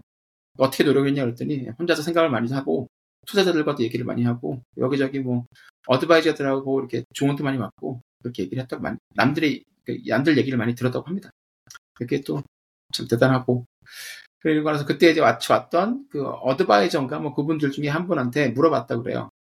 아, 한명한 명이 물어봤어요 관중 그 청중 중에서 이 자기 당신이 이 RT랑 일했는데 어떤 부분이 가장 인상, 인상적이냐라고 물어봤더니 이 친구가 항상 언제 내가 CEO 자리, CEO에서 물러나야 할 때를 알게 될 것인가에 대해서 계속 질문했다고 그래. 그러니까 지금은 내가 CEO지만 회사가 커가면 커가면서 어느 순간에 내가 그 롤을 제대로 못하게 될 순간이 오게 될 거고. 그렇지. 그럴 때가 음. 되면 나는 미련 없이 당연히 물러나와야 되는데 내가 그때라는 것을 알 수 있는 순간이 오게 될 것인가 이걸 물어봤다고 그래요. 음. 그러니까 남들이 얘기해서 나가, 나가, 나가는 게 아니라 내가 그거를 알게 됐으면 좋겠다라고 항상 물어봤다고 그래요. 그래서 영어로 self awareness라고 그러잖아요. 이게 굉장히 뛰어난 네, 사람이 네. 있었고 이거는 그 사람들 말하는 이게 이, 이- 이 친구가 공부도 되게 잘하고 머리도 되게 좋고 뭐 전공 지식도 좋은데 사실 이런 굉장히 이런 뛰어난 self awareness가 이 친구가 가진 가장 큰그 탤런트가 아닌가 자기 그렇게 생각했다고 그러더라고요.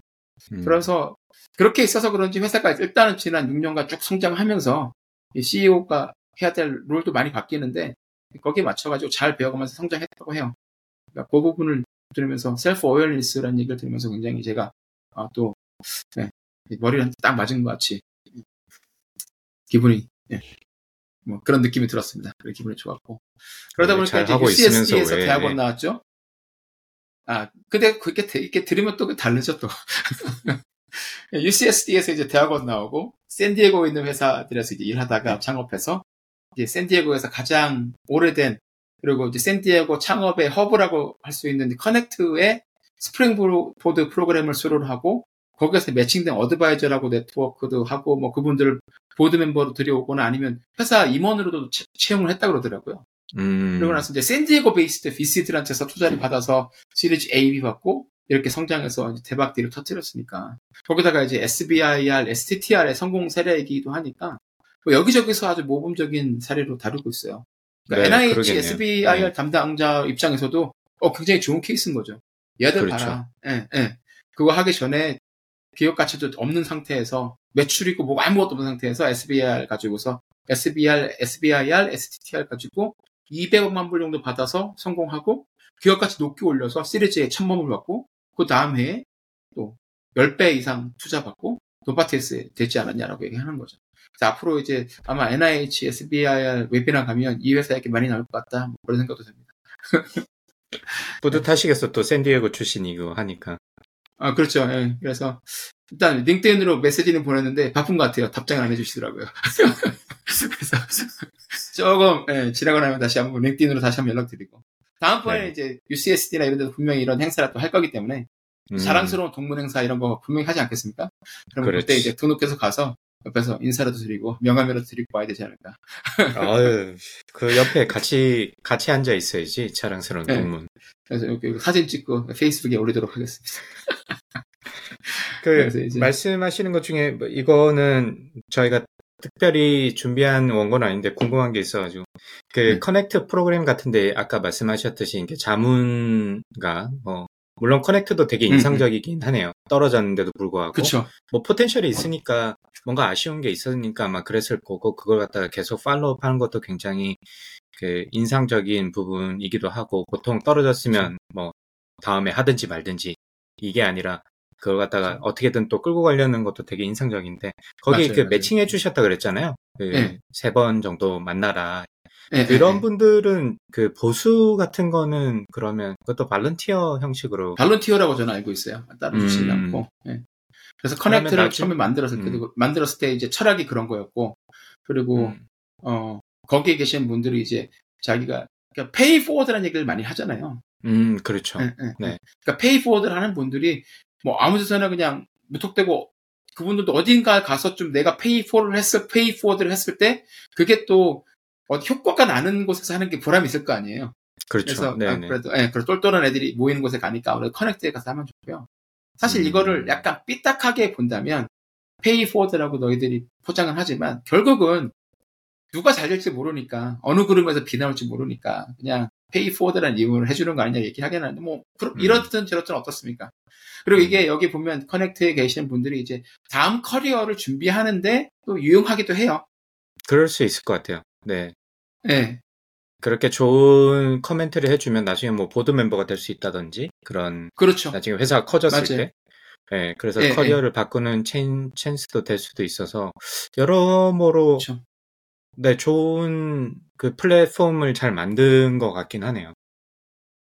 예, Connect가 비영리 단체고 이렇게 회원들의 뭐 성금과 뭐 donation으로 이렇게 이어지는 게 회비와 뭐 donation으로 이어지는 거라서 이렇게 예산도 되게 작아요. 음, 그래서 사람들도 별로 없고 상주 인원도 별로 없고 그런데 근데 그러다 보니까 거기에 맞춰서 운영을 하는 거죠. 음, 그래서 뭐 돈 들여서 뭐 인큐베이터 이런 사업도 절대 안 하고요. 그런 거 하고 음. 싶다고 하는 회사들은 아, 하고 싶다는 이제 그런 거 해야 되지 않을까라고 뭐한 10년 20년 전에 얘기가 나와서 바이오텍 하는 이제 쪽 사람들은 Connect에서 떨어져 나와가지고 Biocom이라는 단체로 이제 음, 분사를 했고요. 이 회사는 그래서 음. 지금 뭐 여러 가지 사업들 되게 많이 해요. 음, 그리고 많이 하고 그리고 이제 그 안에서 IT 쪽이랑 뭐 이런 하드웨어 쪽으로 하고 싶다는 사람들이 빠져나 빠져나가서 하고 있는 게 EvoNexus라는 곳이 있는데 그래서 얘들은 음. 그냥 자기들이 그 전부터 하고 싶었던 그런 하드웨어 중심의 인큐베이터 사업도 하고 있어요. 공유 오피스 음, 이런 사업 하고 음, 있어요. 근데 Connect는 어, 그렇게 하고 싶은 사람들은 자기들이 이제 네트워크용에서 나가라. 사업하고 분산을 하되 우리는 계속 비영리 단체로 남아서 예, 초기에 그 철학을 계속 유지해야겠다 얘기를 하고 있고 그렇게 지금 계속 하고 있죠. 그러니까 그분들 말씀은 거기에 들어오시면 이제 뭐 한 연세 한 50대 중반, 60대 정도 되셨는데 새로 뭐 시작하기에는 조금 예, 힘들고 돈은 이제 좀 많이 벌으셨는데 네. 음, 뭔가 의미 음, 있는 일도 하고 싶으시고 그리고 그 전에는 안 해봤었던 어드바이저로서 뭐 보드 멤버라든지 초자 역할을 하고 음. 싶으시면 여기 와서 그분들도 자기들이 이제 네트워크를 쌓는 거죠. 음. 경험도 쌓고 그러니까 그런 것들을 정말 잘 이용을 하는 시스템이 아닌가 그런 생각이 음. 들어요.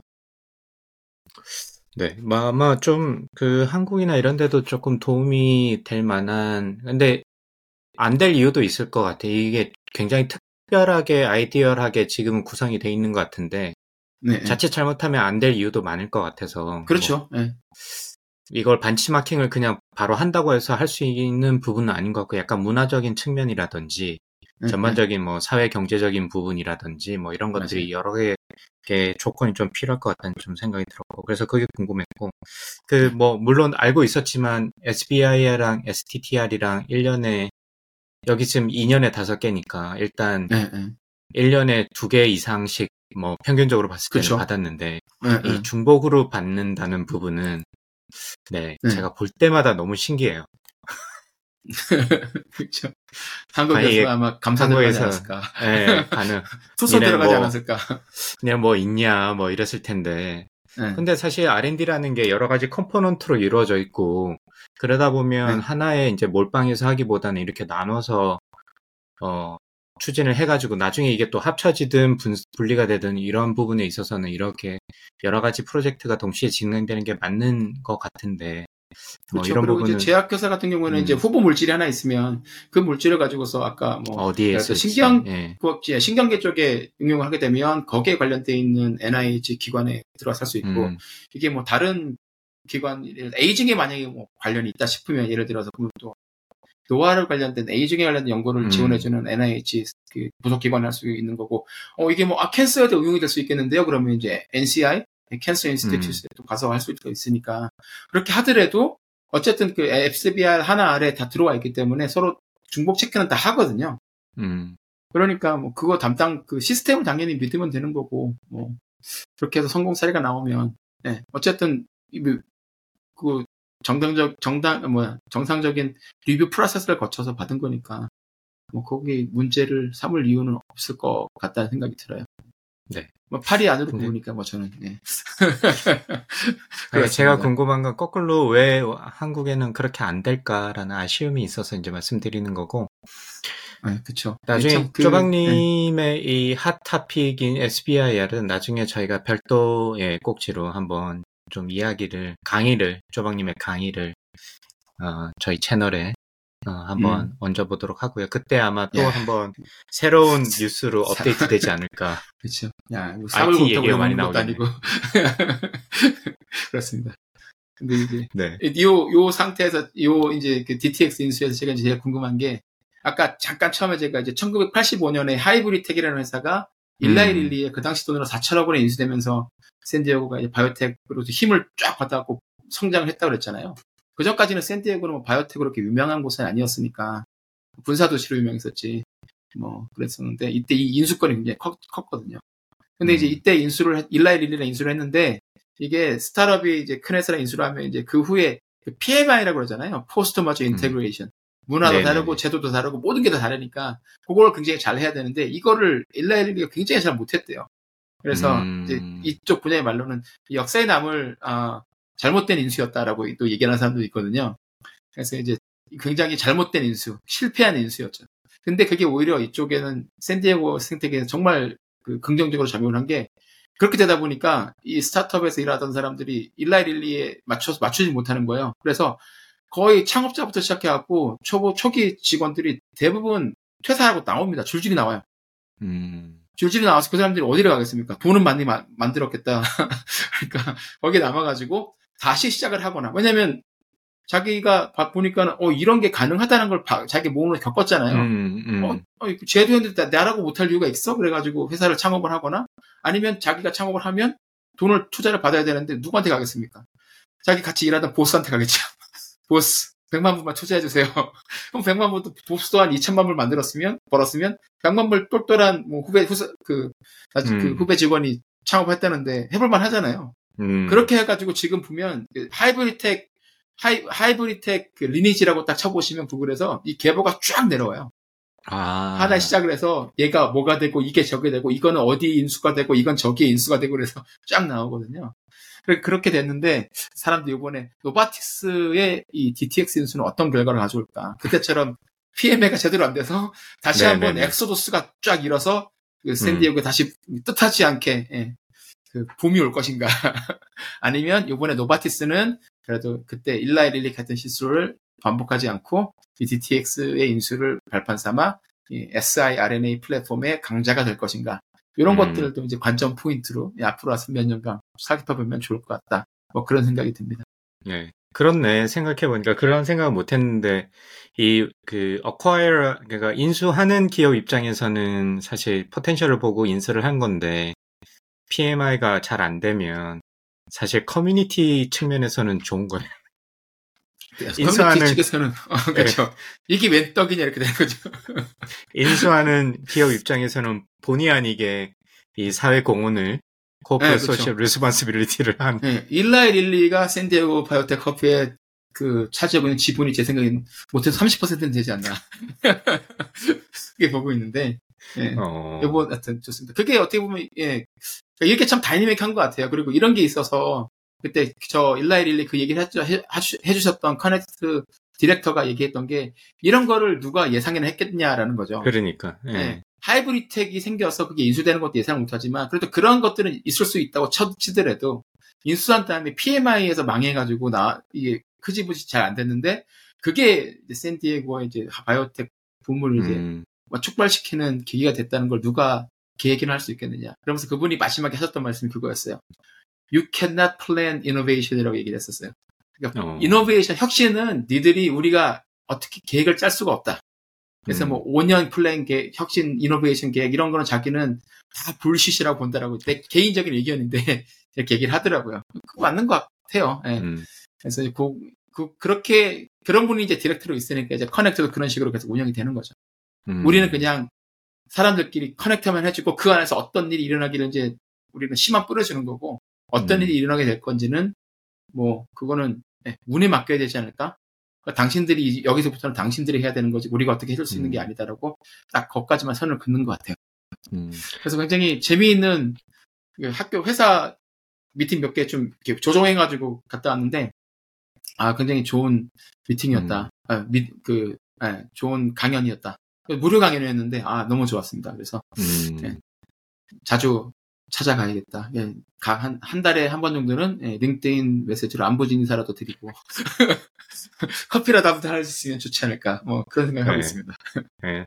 조강의 4센트에 초청을 좀 해주시길 바라고. 예, 그것도 한번 예, 해보면 좋을 것 같아요. 예, 그래서 한번 일단 일단 커피부터 한잔 네, 마시고 마시고 그러니까. 그 다음에 예. 해보도록 하겠습니다. 근데 아까 그분이 하신 말씀이 조금 다른 케이스랑도 연결이 되는 게 반도체 산업도 사실 초기에 그렇잖아요. 그렇죠. 그 반도체 인- 인프라 처음 많이 발- 들어가고. 예. 예, 발명한 분이랑 그뭐 일곱 명의 배신자 이래가지고 아, 그 초기에 실리콘밸리에서 예, 아주 초기에. 예, 초기에 예, 맞아요. 그 그거는 사실 그것도 약간 post merger integration은 아니지만 어쨌든. 플랜이 되지 않은 형태로 그렇죠. 막 너무 갑질을 하니까 그렇죠. 열받아서 박차고 뛰어나와서 그 폭, 예, 폭군적인 그러니까 그러니까 나와서 이제 페어 그 페어차일드 만들고 그죠 그죠.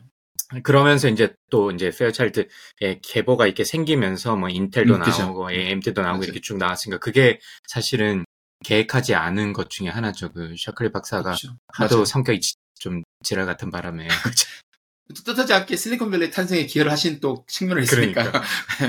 그렇게 또 이름이 기억되면 뭐 정말 좋지, 않, 좋지 않겠습니까? 그럼 나중에 이걸 꼭 들으셔야 되는데 저희가 좋은 의미를 붙여드렸다. 그렇죠. 굉장히 좋은 의미로 악명이 높으신데. 예, 소송은 걸지 마시라 뭐 이렇게 말씀드리고 싶습니다.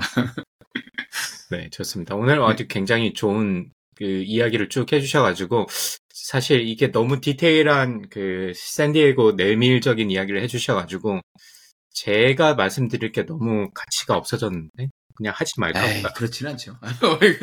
강관님께서 오늘 요거를 했으면 좋겠다고 하셔서 제가 준비를 예, 해왔, 해왔는데 아, 네. 오늘 이 얘기한 걸 잘한 것 같다는 생각이 듭니다.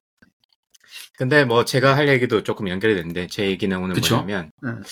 그 스타트업의 활성화를 위해서 정부의 역할에 대해서 사실 한국에서도 뭐 어디 어느 나라건 마찬가지로 좀 고민이 많으신 것 같아요. 특히 이제 미국을 음, 음. 벤치마킹하는 경우도 많고 그런데 조금 제가 생각할 때 좀 특징적인 부분, 미국이 잘하고 있는 부분 중에 하나가 아닐까 싶어서 이걸 가져왔는데 조방님이 앞에서 설명해 주신 그런 내용과도 조금 일맥상통한 부분이 있는 것 같아서 조금 간단하게 좀 설명을 드리면 일단은 뭐 사실 SBIR 앞에서도 이야기를 했지만 정부가 스타트업을 지원할 수 있는 어쨌든 스타트업이라는 게 리스크도 크고 불확실성도 높고 경험도 없고 이런 여러 가지 문제가 있다 보니까 정부의 지원이 있으면 아무래도 도움이 당연히 되겠죠. 근데 이제 어떤 부분에서 지원을 해주냐라는 게 어, 이제 관건인 것 같은데 SBIR이나 한국에서 주로 많이 하는 부분은 스타트업을 이제 키워주는 데, 뭐 운영 자금을 대던 R&D 자금을 대던 뭐 광고나 뭐 이런 데 도움을 주던 이렇게 이제 스타트업이 제대로 셋업하기까지를 지원해 주는 부분이 하나가 있는데 그 두 번째 부분이 사실 저는 개인적으로 굉장히 중요하다고 생각하는 게 그게 스타트업이 만드는 제품이나 서비스를 정부에서 써주는 부분에 있어서는 한국이 아직까지는 거기까지는 안 간 것 같지만 미국에서는 사실 정부 기관들이 그런 걸 아주 적극적으로 많이 해주고 있다는 게 인상적인 것 같아요. 그래서 사실 그렇죠. 만드는 것도 중요하지만 이거를 써준 써주면서 이 뭐 시행착오도 겪을 수밖에 없고 경험이 없기 때문에 그러면서 본인의 서비스나 제품을 발전을 시켜가지고 나중에 정부가 아닌 민간의 본인의 제품이나 서비스를 런칭할 수 있는 게 사실 어떻게 보면 실질적인 스타트업이 성장을 하기 위해서는 그게 더 중요하지 않을까라는 생각이 드는 경우가 많거든요. 그래서 이 이야기는 맞아요. 어, Entrepreneur State라는 책을 쓰신 마리아나 마주카토 교수님, 저희 이- 그 방송에서도 몇 번 이야기를 많이 했었는데 그렇죠. 이분도. 음.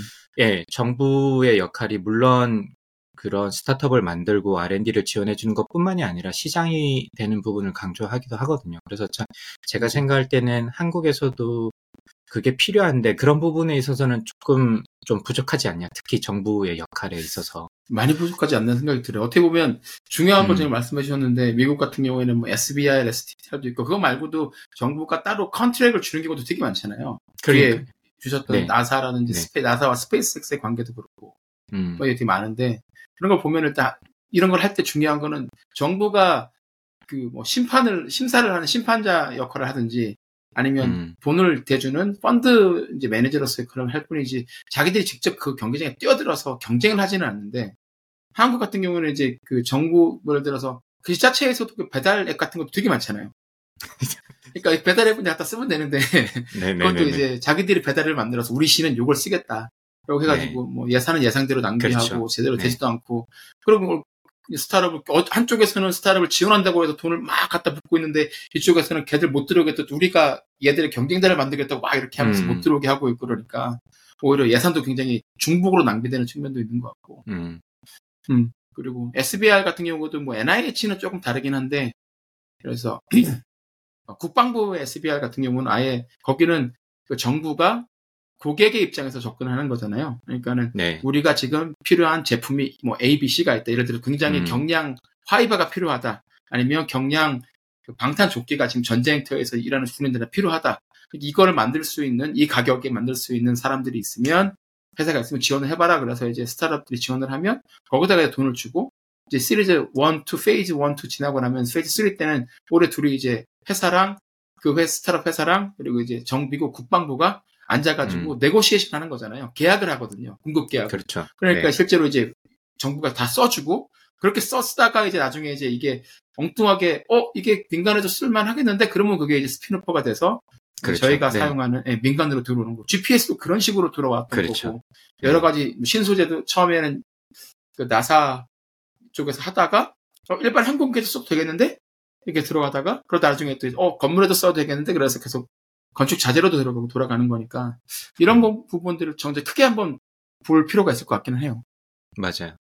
그래서 이 그 케이스를 조금 말씀을 드리려고 오늘 이제 두 가지 사례를 들고 왔는데 첫 번째는 스파이스X 사례입니다. 그 앞서서 저희가 이제 라이트 형제 이야기도 했지만 미국에서 이제 항공 산업이 발전이 되고 뭐 이러면서 우주 쪽으로도 발전이 되고 뭐 이런데 요즘 지금은 아마 스페이스X 모르시는 분 없고 지금 뭐 스타쉽이라든지 어마어마한 로켓을 그쵸. 만들어서 지금 화성으로 사람을 보내려고 하기도 하고 그다음에 달에 이제 유인 착륙선 프로젝트도 지금 참여를 하고 있고 뭐 이렇게 해서 스페이스X를 모르는 분이 없는데 사실 스페이스X가 지금 현재 시점에서 봤을 때는 어 대단하다 뭐 이렇게 얘기를 하지만 사실 이거 나사가 키워준 회사잖아요. 그렇죠. 예, 맞아요. 그러니까 초기에 스페이스X가 이제 한 20년 정도 좀 넘은 것 같은데 이 회사가 생겼을 때 로켓을 발사할 수 있을지 없을지도 모르는 상황에서 그때 아마 제가 저희 이제 방송에 좀 들어보시면 어 그때 제목이 뭐였지 우주 키드였나 쪼박님이 지어주셨는데 아, 어, 스페이스 키드 강바보 이랬던 거 스페이스 키드 스페이스, 예, 예, 스페이스 예. 아재였나? 키드였나 모르, 아, 모르겠는데. 키드였어 키드였어 예, 예. 그 시리즈로 저희가 이제 이야기. 스페이스X가 했었죠. 어떻게 발전해 왔는지 음, 이야기를 음, 한 음. 에피소드가 있는데 거기에서도 일론 머스크가 워싱턴 DC에 만들지도 아직 날아가지도 않은 로켓 전시도 해놓고 뭐 이렇게까지 하면서 약간 언론 플레이에 강하잖아요 일론 머스크가 그래서 음, 음. contract을 따가지고 사실 스페이스가 아무런 history가 없는데도 나사는 contract을 맺어가지고 그걸 갖다가 로켓을 그 돈으로 이제 만들고 물론 처음에 몇 번 실패 같은 경우는 어, 그 페이팔을 팔아가지고 만든 자기의 돈으로 했지만 그 나머지부터는 계속해서 나사와 contract을 맺어가지고 그 다음에 이제 드래곤 지금 유인 캡 아, 사람이 우주인이 탈 수 있는 캡슐도 각각의 다 나사랑 계약을 맺어가지고 지금 그 기술 개발을 해서 지금 현재 스페이스가 만들어진 건데 사실 거꾸로 생각해 보면 과연 한국이 그렇게 할 수 있을까? 뭐 물론 그 오비털 사이언스라고 제가 그때도 아마 책에서 제가 썼던 것 같은데 그 회사도 하버드 비즈니스 스쿨 나온 3명이 만든 회사인데 불과 2년 만에 2단 스테이지의 어떤 일부분 그 아폴로 로켓을 만드는데 2단 스케이 2단 스테이지의 일부분 발사체를 만드는 계약을 해버리거든요. 3년 만에. 음. 그러니까 아무런 실적이 없는데 스타트업의 어떤 그 뭐 플랜을 보던 뭐 앉아서 뭐 기술 discussion을 했던 그 방법은 정확하게 모르겠습니다만은 중요한 건 나사 정부가 어떤 스타트업의 기술이나 계약을 했다는 게 사실 중요하고 스타트업이 그걸 갖다가 만들어서 납품을 하고 물론 그 중에 실패도 있겠죠. 실패도 음. 있겠지만 그걸 갖다가 잘 마무리를 했을 때는 스페이스X처럼 이게 성공적인 케이스도 나오고 오비탈 사이언스도 굉장히 성공적으로 나중에 어 지금 제가 기억하기로는 노스롭 그루먼에 아마 팔린 걸로 뭐 그것도 막 billion 단위로 팔린 걸로 기억을 하고 있습니다. 그래서 그런 성공 사례가 나오지 않나 싶은 생각이 좀 들어서 이런 부분에 있어서는 조금 배울 필요가 있지 않을까라는 생각했었고요. 그걸 찾다 만약에- 보니까 네, 네. 말씀하십시오. 지금 말- 말씀하신 그 두 회사처럼 잘 된 케이스도 있지만 망하는 회사가 더 많을 거 아니에요. 잘 안 되거나. 훨씬 더 많겠죠. 그렇죠. 예, 제품을 만들었는데 작동 안 하거나 이런 경우가 많은데 그런 게 망하더라도 예, 그 뭐죠 프로그램 매- 프로그램 디렉터라든가 펀드를 음. 주기로 결정한 사람들이라든가 심사위원단이라든가 이런 사람들에게 이렇게 비난을 하거나 그 사람들한테 책임을 강요하는 그런 것들도 없거든요. 그러니까 음. 그냥 가볍게 넘기고 왜 잘못됐는지를 알고 나서 그 다음번에는 같은 실수를 안 하면 되니까 빨리빨리 음. 넘어가는 것 같아요. 그러니까 맞아요. 이것도 어디서 이 실패도 누군가에게는 누군가는 이 실패를 딛고서 몇 년, 다음, 뭐 이게 짧, 5년이 될지 10년이 될지 모르겠지만 누군가는 이 실패 케이스를 딛고서 다시 이제 추진력을 얻어 나갈 거다라는 거를 이제 믿고서 계속 앞으로 나가는 것 같아요. 계속 음. 골고 잡고서 왜 안 되는지 생각을 해보면 네. 뭐 솔직히 모르잖아요. 잘못되는 데는 이유가 여러 가지가 있으니까. 네. 그거 안다고 해서 뭐 productive하게 뭐가 이렇게 discussion이 되는 것도 아니고 그런 부분도 네. 어, 아직 우리가 부족하지 않나 그런 생각을 많이 하고 있어요. 그래서 저희가 작년에 그 카이스트 갔을 때, 아, 저기, 한수원, 안, 한수원이 한국 수력원을 왜 갑자기 생각나는지 기계원이었네. 모르겠는데, K, K-워터, K-워터. K-워터 갔을 때, 케이워터. 그때, 어, 저희가 카이스트의 우주 발사체 개발하는 업체를 방문했었잖아요. 그, 네, 그쵸. 네. 페리지. 갑자기 이름이 생각이 안 나네. 아, 페리지, 페리지. 페리지, 맞아. 네네. 그때 뭐라고 그러셨냐면 대표님이 나사를 보면 엄청나게 실패를 많이 한 history가 다 있대요. 그래서 스페이스X도 나사가 한 여러 가지 삽질들 중에서 자기네들이 사용할 만한 것들을 잘 스터디를 해가지고 만든 게 스페이스X고 스페이스X가 뭔가 새로운 거 만든 건 아니다. 나사가 해놓은 아주 많은 삽질들을 잘 조합을 한 회사다라고 이야기를 해주신 게 전 되게 기억이 남거든요. 그래서 아까 쪼박님께서 말씀해 주셨듯이 이게 성공 사례긴 하지만 굉장히 많은 실패 사례가 있을 거고 그 실패 사례를 다 레코드를 남겨놓은 거죠. 이래서 이래서 실패를 했다. 그쵸. 그래서 그러니까 이 사람들한테 뭐 blame을 할 수가 없는 거죠. 어떻게 보면 그것도 감수를 하고 해주는 거고 정부 입장에서는 그걸 다 레코드 아카이브를 해놨다가 이제 스타트업이나 어떤 기술이 필요한 사람들한테 오픈을 해서 야 이거 봐라. 우리가 이미 이만큼 삽질을 해놨어. 여기서 니네가 필요한 정보를 가져가렴. 마치 저희가 아카데미에서 논문을 쓰듯이 이게 대부분 논문은 사실 어떻게 보면 성공적인 부분만 쓰긴 하는데 어쨌든 실패한 것까지 다 레코드 아카이브를 해놓고 레코드를 해놓고 그래서 이제 후세들이 봐서 그것 그 중에서 이제 필요한 부분을 어떻게 하면 이걸 개선할 수 있을지 혹은 어떤 어떤 조합으로 이걸 갖다 실패를 줄일 수 있을지를 또 연구를 해보고 그러면 이제 스페이스X 같은 기업이 나올 수가 있는 맞아요. 것도 사실 되게 중요한 부분인데 한국은 뭐 일반화하기는 어렵습니다만은 실패 보다는 성공 뭐 대부분의 R&D 프로젝트가 100%가 된다고 하니까 성공률이 그거는 사실 어떻게 보면 문제가 있는 거고. 그 이유 중에 하나는 사실 기획력이 좀 부족하지 않나. R&D를 집행하는 정부 기관에서.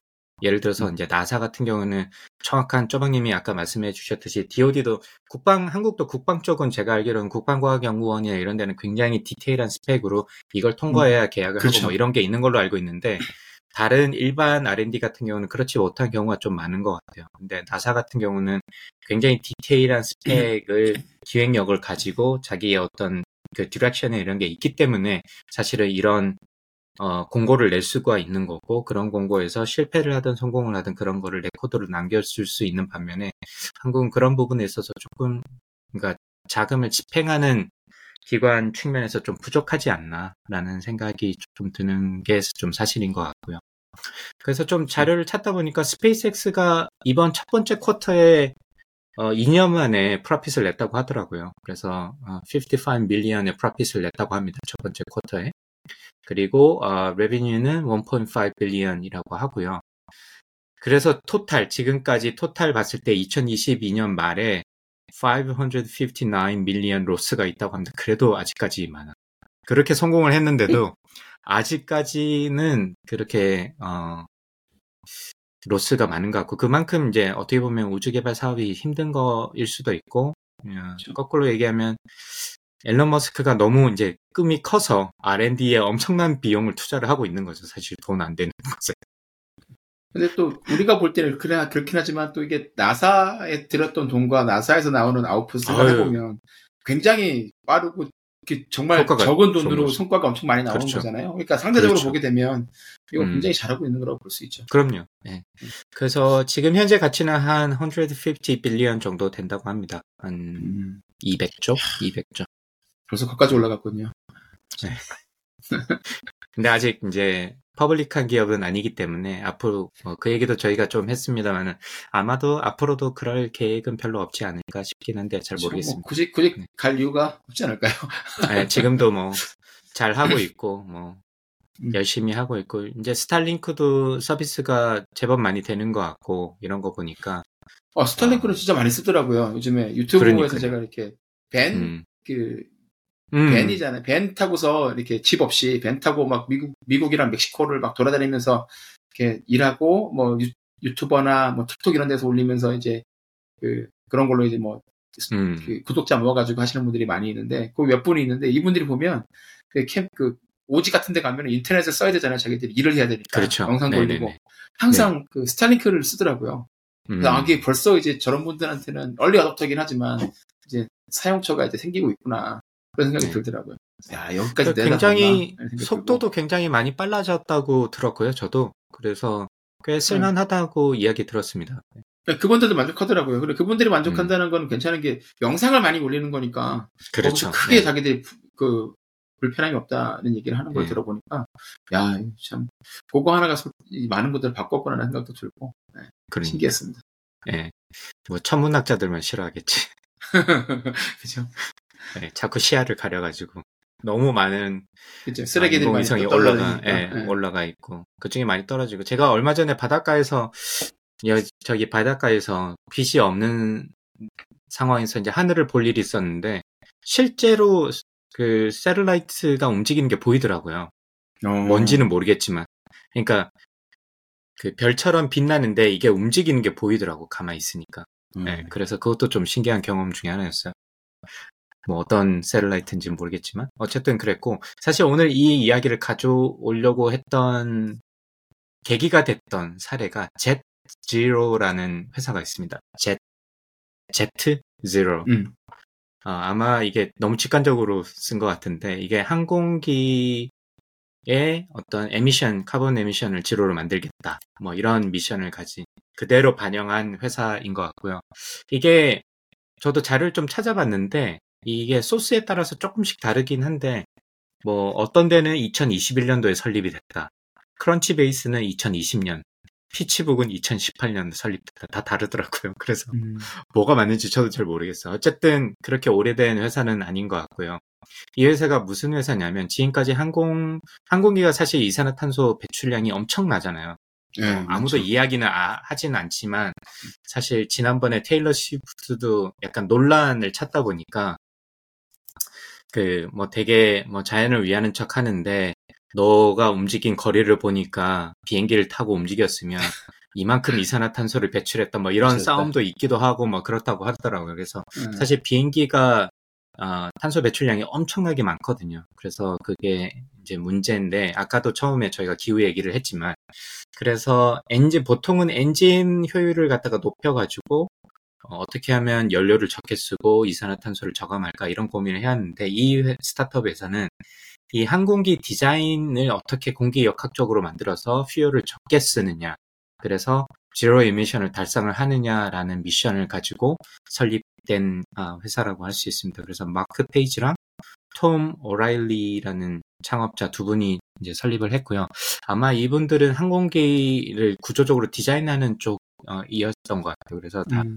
이제 자료를 찾다 보니까 예전부터 모하비 사막 같은 데서 이제 아마추어로 비행기를 만들어서 날리는 것도 그런 거부터 시작해서 사실 이게 2000 뭐 대략 20년, 21년 정도에 설립이 된 회사지만 히스토리는 훨씬 더 오래 92년부터 그런 쪽에 관심을 가지고 이게 두 분이서 아마 이게 연구를 해오셨던 것 같아요. 아마추어 수준에서.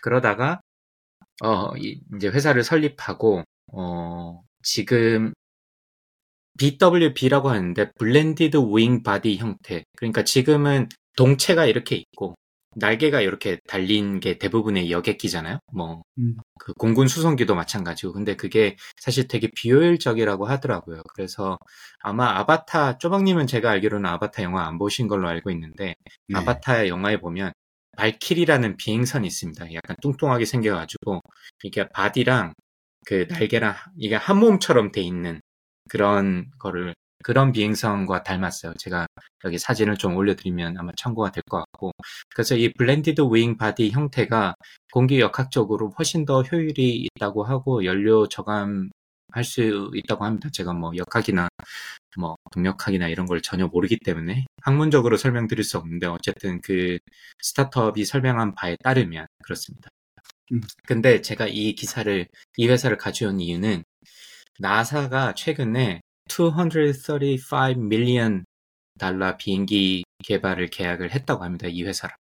그러니까 3천억 원 지금까지- 되는 거네. 예. 예, 지금까지 history가 없어요. 이 회사는 사실 음. history가 없고 그러니까 아직까지 제품을 비행기를 만들지 제품을 그렇죠. 제품을 만든 history가 없다는 거잖아요. 예, 그렇죠. 그러니까 제품을 만들지 못하죠. 사실 돈이 없는 스타트업 회사인데 이제 뭐 불과 뭐 4년, 5년밖에 안 된 회사니까 이 회사가 무슨 돈이 있어서 비행기를 만들겠습니까? 그런데 음. 나사가 그 potential을 보고 어, 이 회사랑 계약을 했다는 거예요. 음.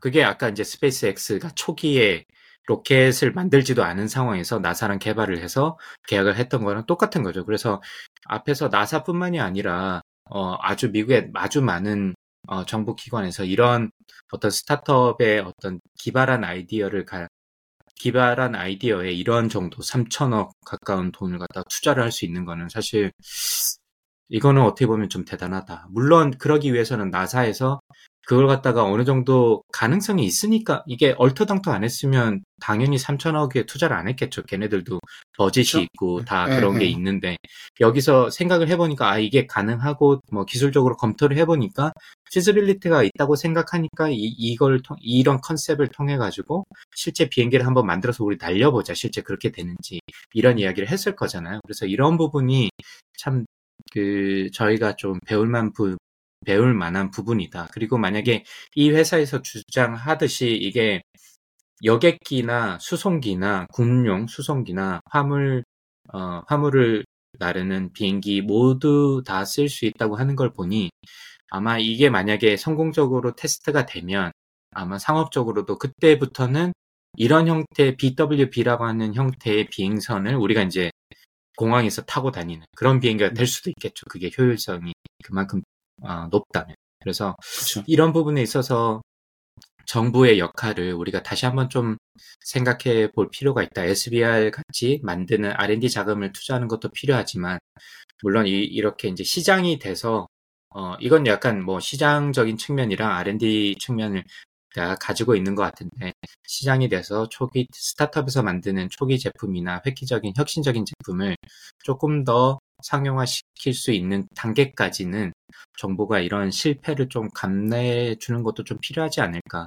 성공이든 실패든 성공하면 좋겠지만 예, 그런 생각이 들어서 오늘 젯지로라는 어, 회사를 가져왔고 아마 홈페이지에서 젯지로라고 검색을 해보시면 이 CEO가 소개하는 영상을 보실 수 있어요. 그래서 한번 좀 참조해 보시면 어떨까 아, 라는 생각에서 오늘 이 뉴스를 가져왔습니다. 그래서 결론은 보니까 그 네. 발키리랑 비슷하게 생기긴 했네요. 지금 안 그래도 말씀하시는 동안에 검색을 해봤는데 네. 그래서 어떤 분은 그러더라고요. 아, 이게 그 아, 제임스 카메론 감독이 이 진짜 천재인데 사실 이 제임스 카메론이 저도 몰랐는데 케네디 그 케네디아 아, 캐나다 출신이라고 하시더라고요. 그래서 국방부에서 국방부나 나사에서 컨트랙을 못한 게 아니냐라고 우스갯소리로 커뮤니티에서 할 아. 만큼 그 캐나다랑 그러니까 그 비, 돈이 없고. 예, 그 비행기의 디자인 자체가 그냥 영화 속에서 나오는 게 아니라 어떤 생각이 있어서 한 게 아니겠느냐라는 이로, 이야기가 있긴 하더라고요. 음.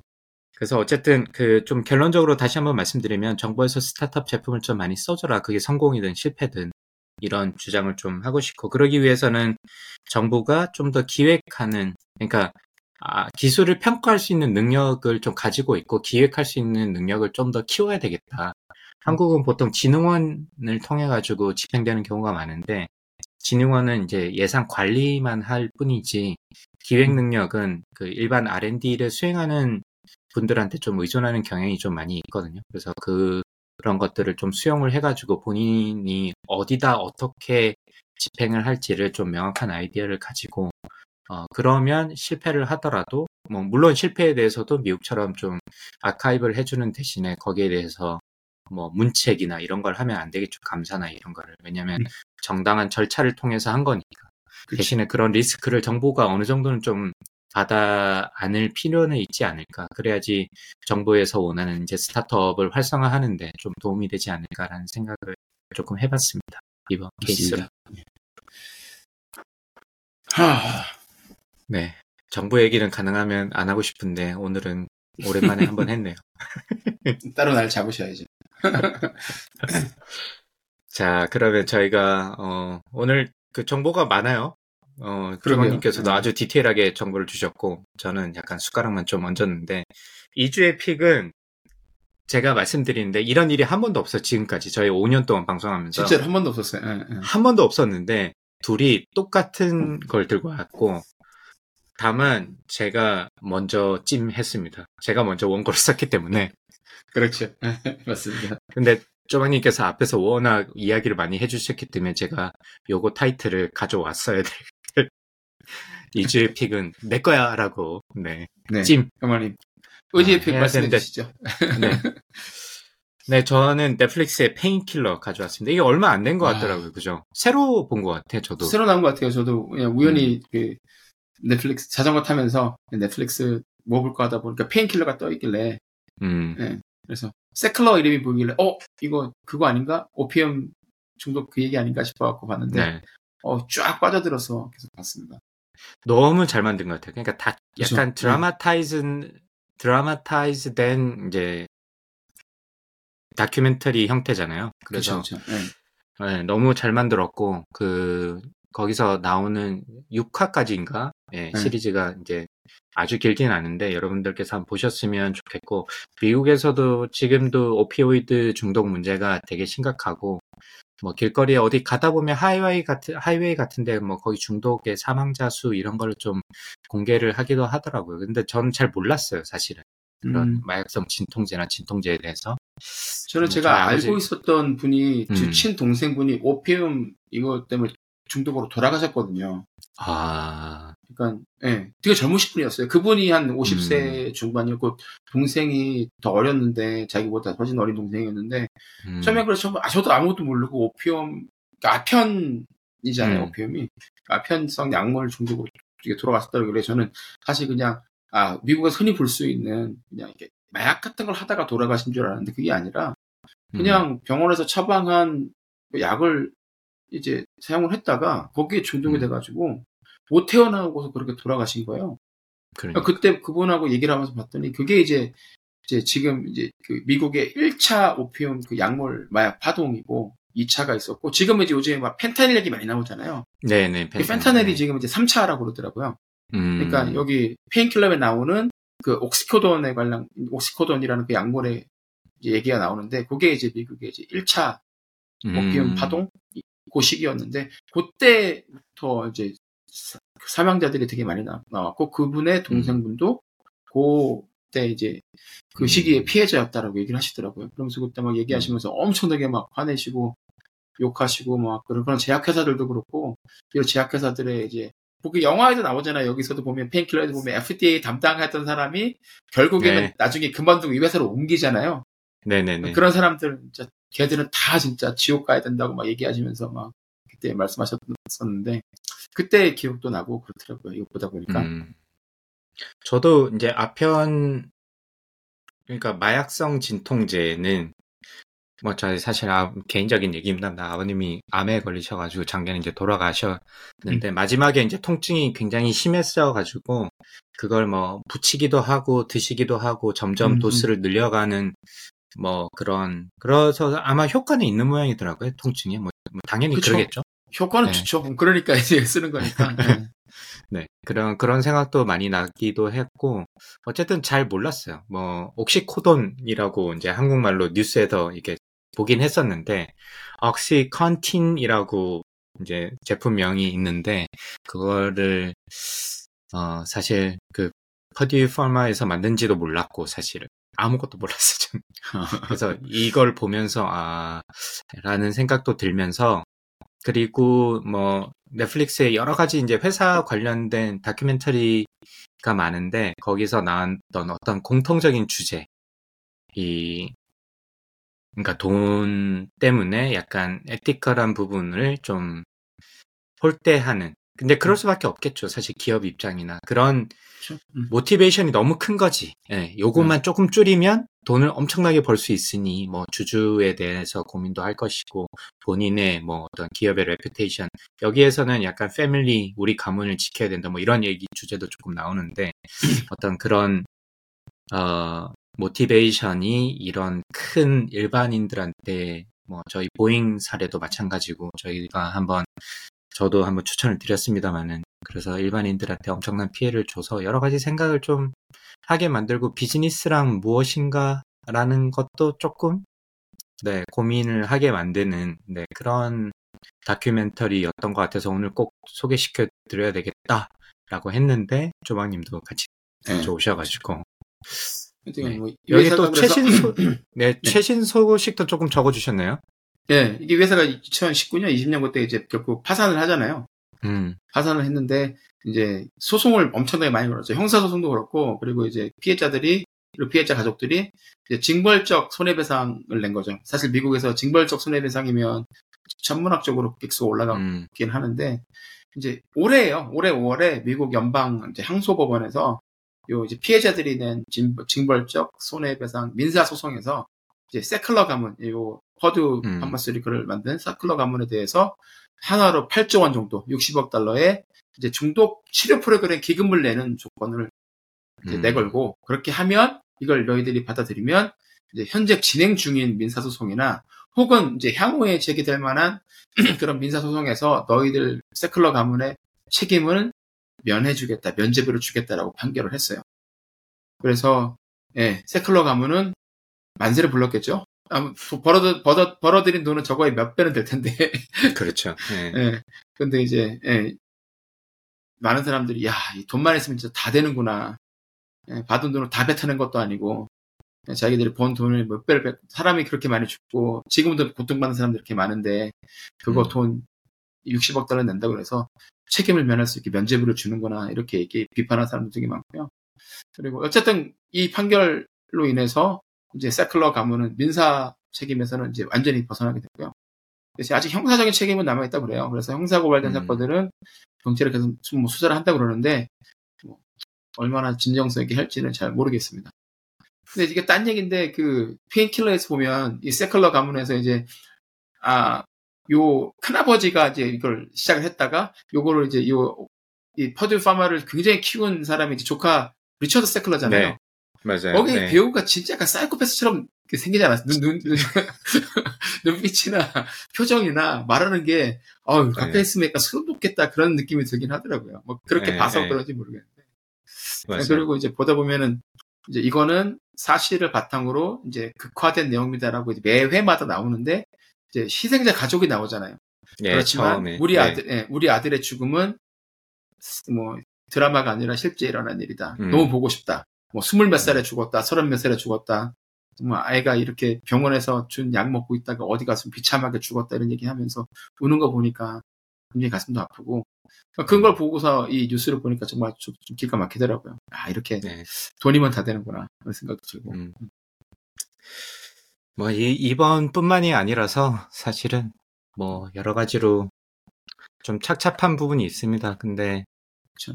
뭐 생각할 게 좀 많았던 것 같아요. 그리고 참 한편으로는 이 몰라 제가 아직 그까지 부- 돈이 있어 보지 않아가지고 그 정도까지 생각을 못했는데 거기에 이제 노벨 아, 노벨상 만든 이야기가 나오잖아요. 그래가지고 음, 저는 음. 그 에피소드를 전혀 몰랐는데 거기서 이야기가 나오는 게 되게 인상적이었던 게 사실 이 세클러 가문도 뭐 미술관도 많이 도네이션도 많이 하고 뭐 이런. 예. 게왜 그러냐라는 게 그 어, 노벨이 이제 한번 잘못 알려져 가지고 자기가 죽은 걸로 어, 그렇게 하다 보니까 신문에 자기가 죽었을 때 오비추어리가 어떻게 부고가 어떻게 쓰이는지를 보고 충격을 먹은 다음에 노벨상을 만들어서 지금은 아무도 사람을 죽인 다이아몬드를 만든 사람이라고 기억하지 않는다.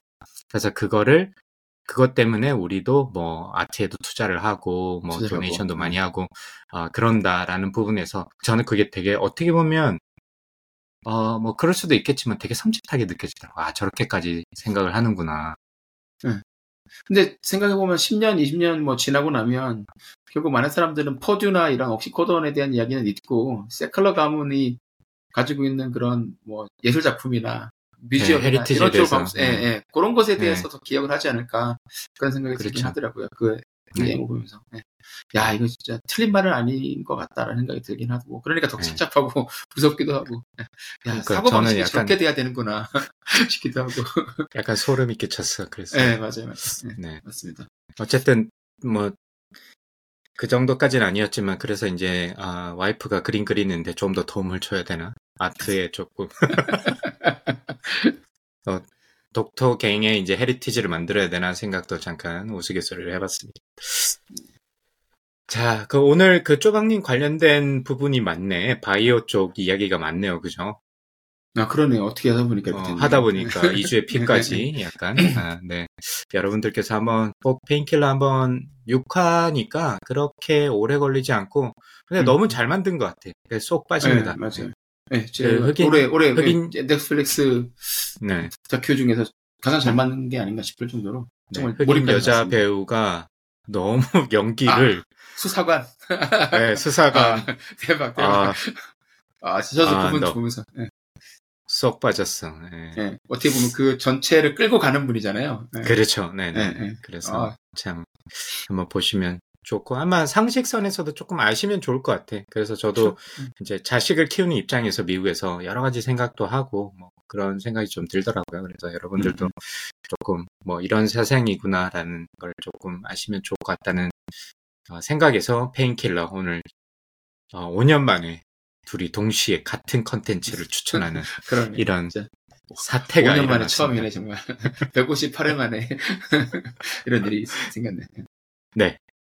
자, 그러면 저희가 이제 그 제가 이제 인터뷰도 조금 해보려고 하거든요. 네. 다시 저희 핵심 컨텐츠 중에 하나였던 본 방송 말고 인터뷰도 조금 해보려고 하니까 섭외가 되는 대로 저희가 또 안내해 드리도록 하고요.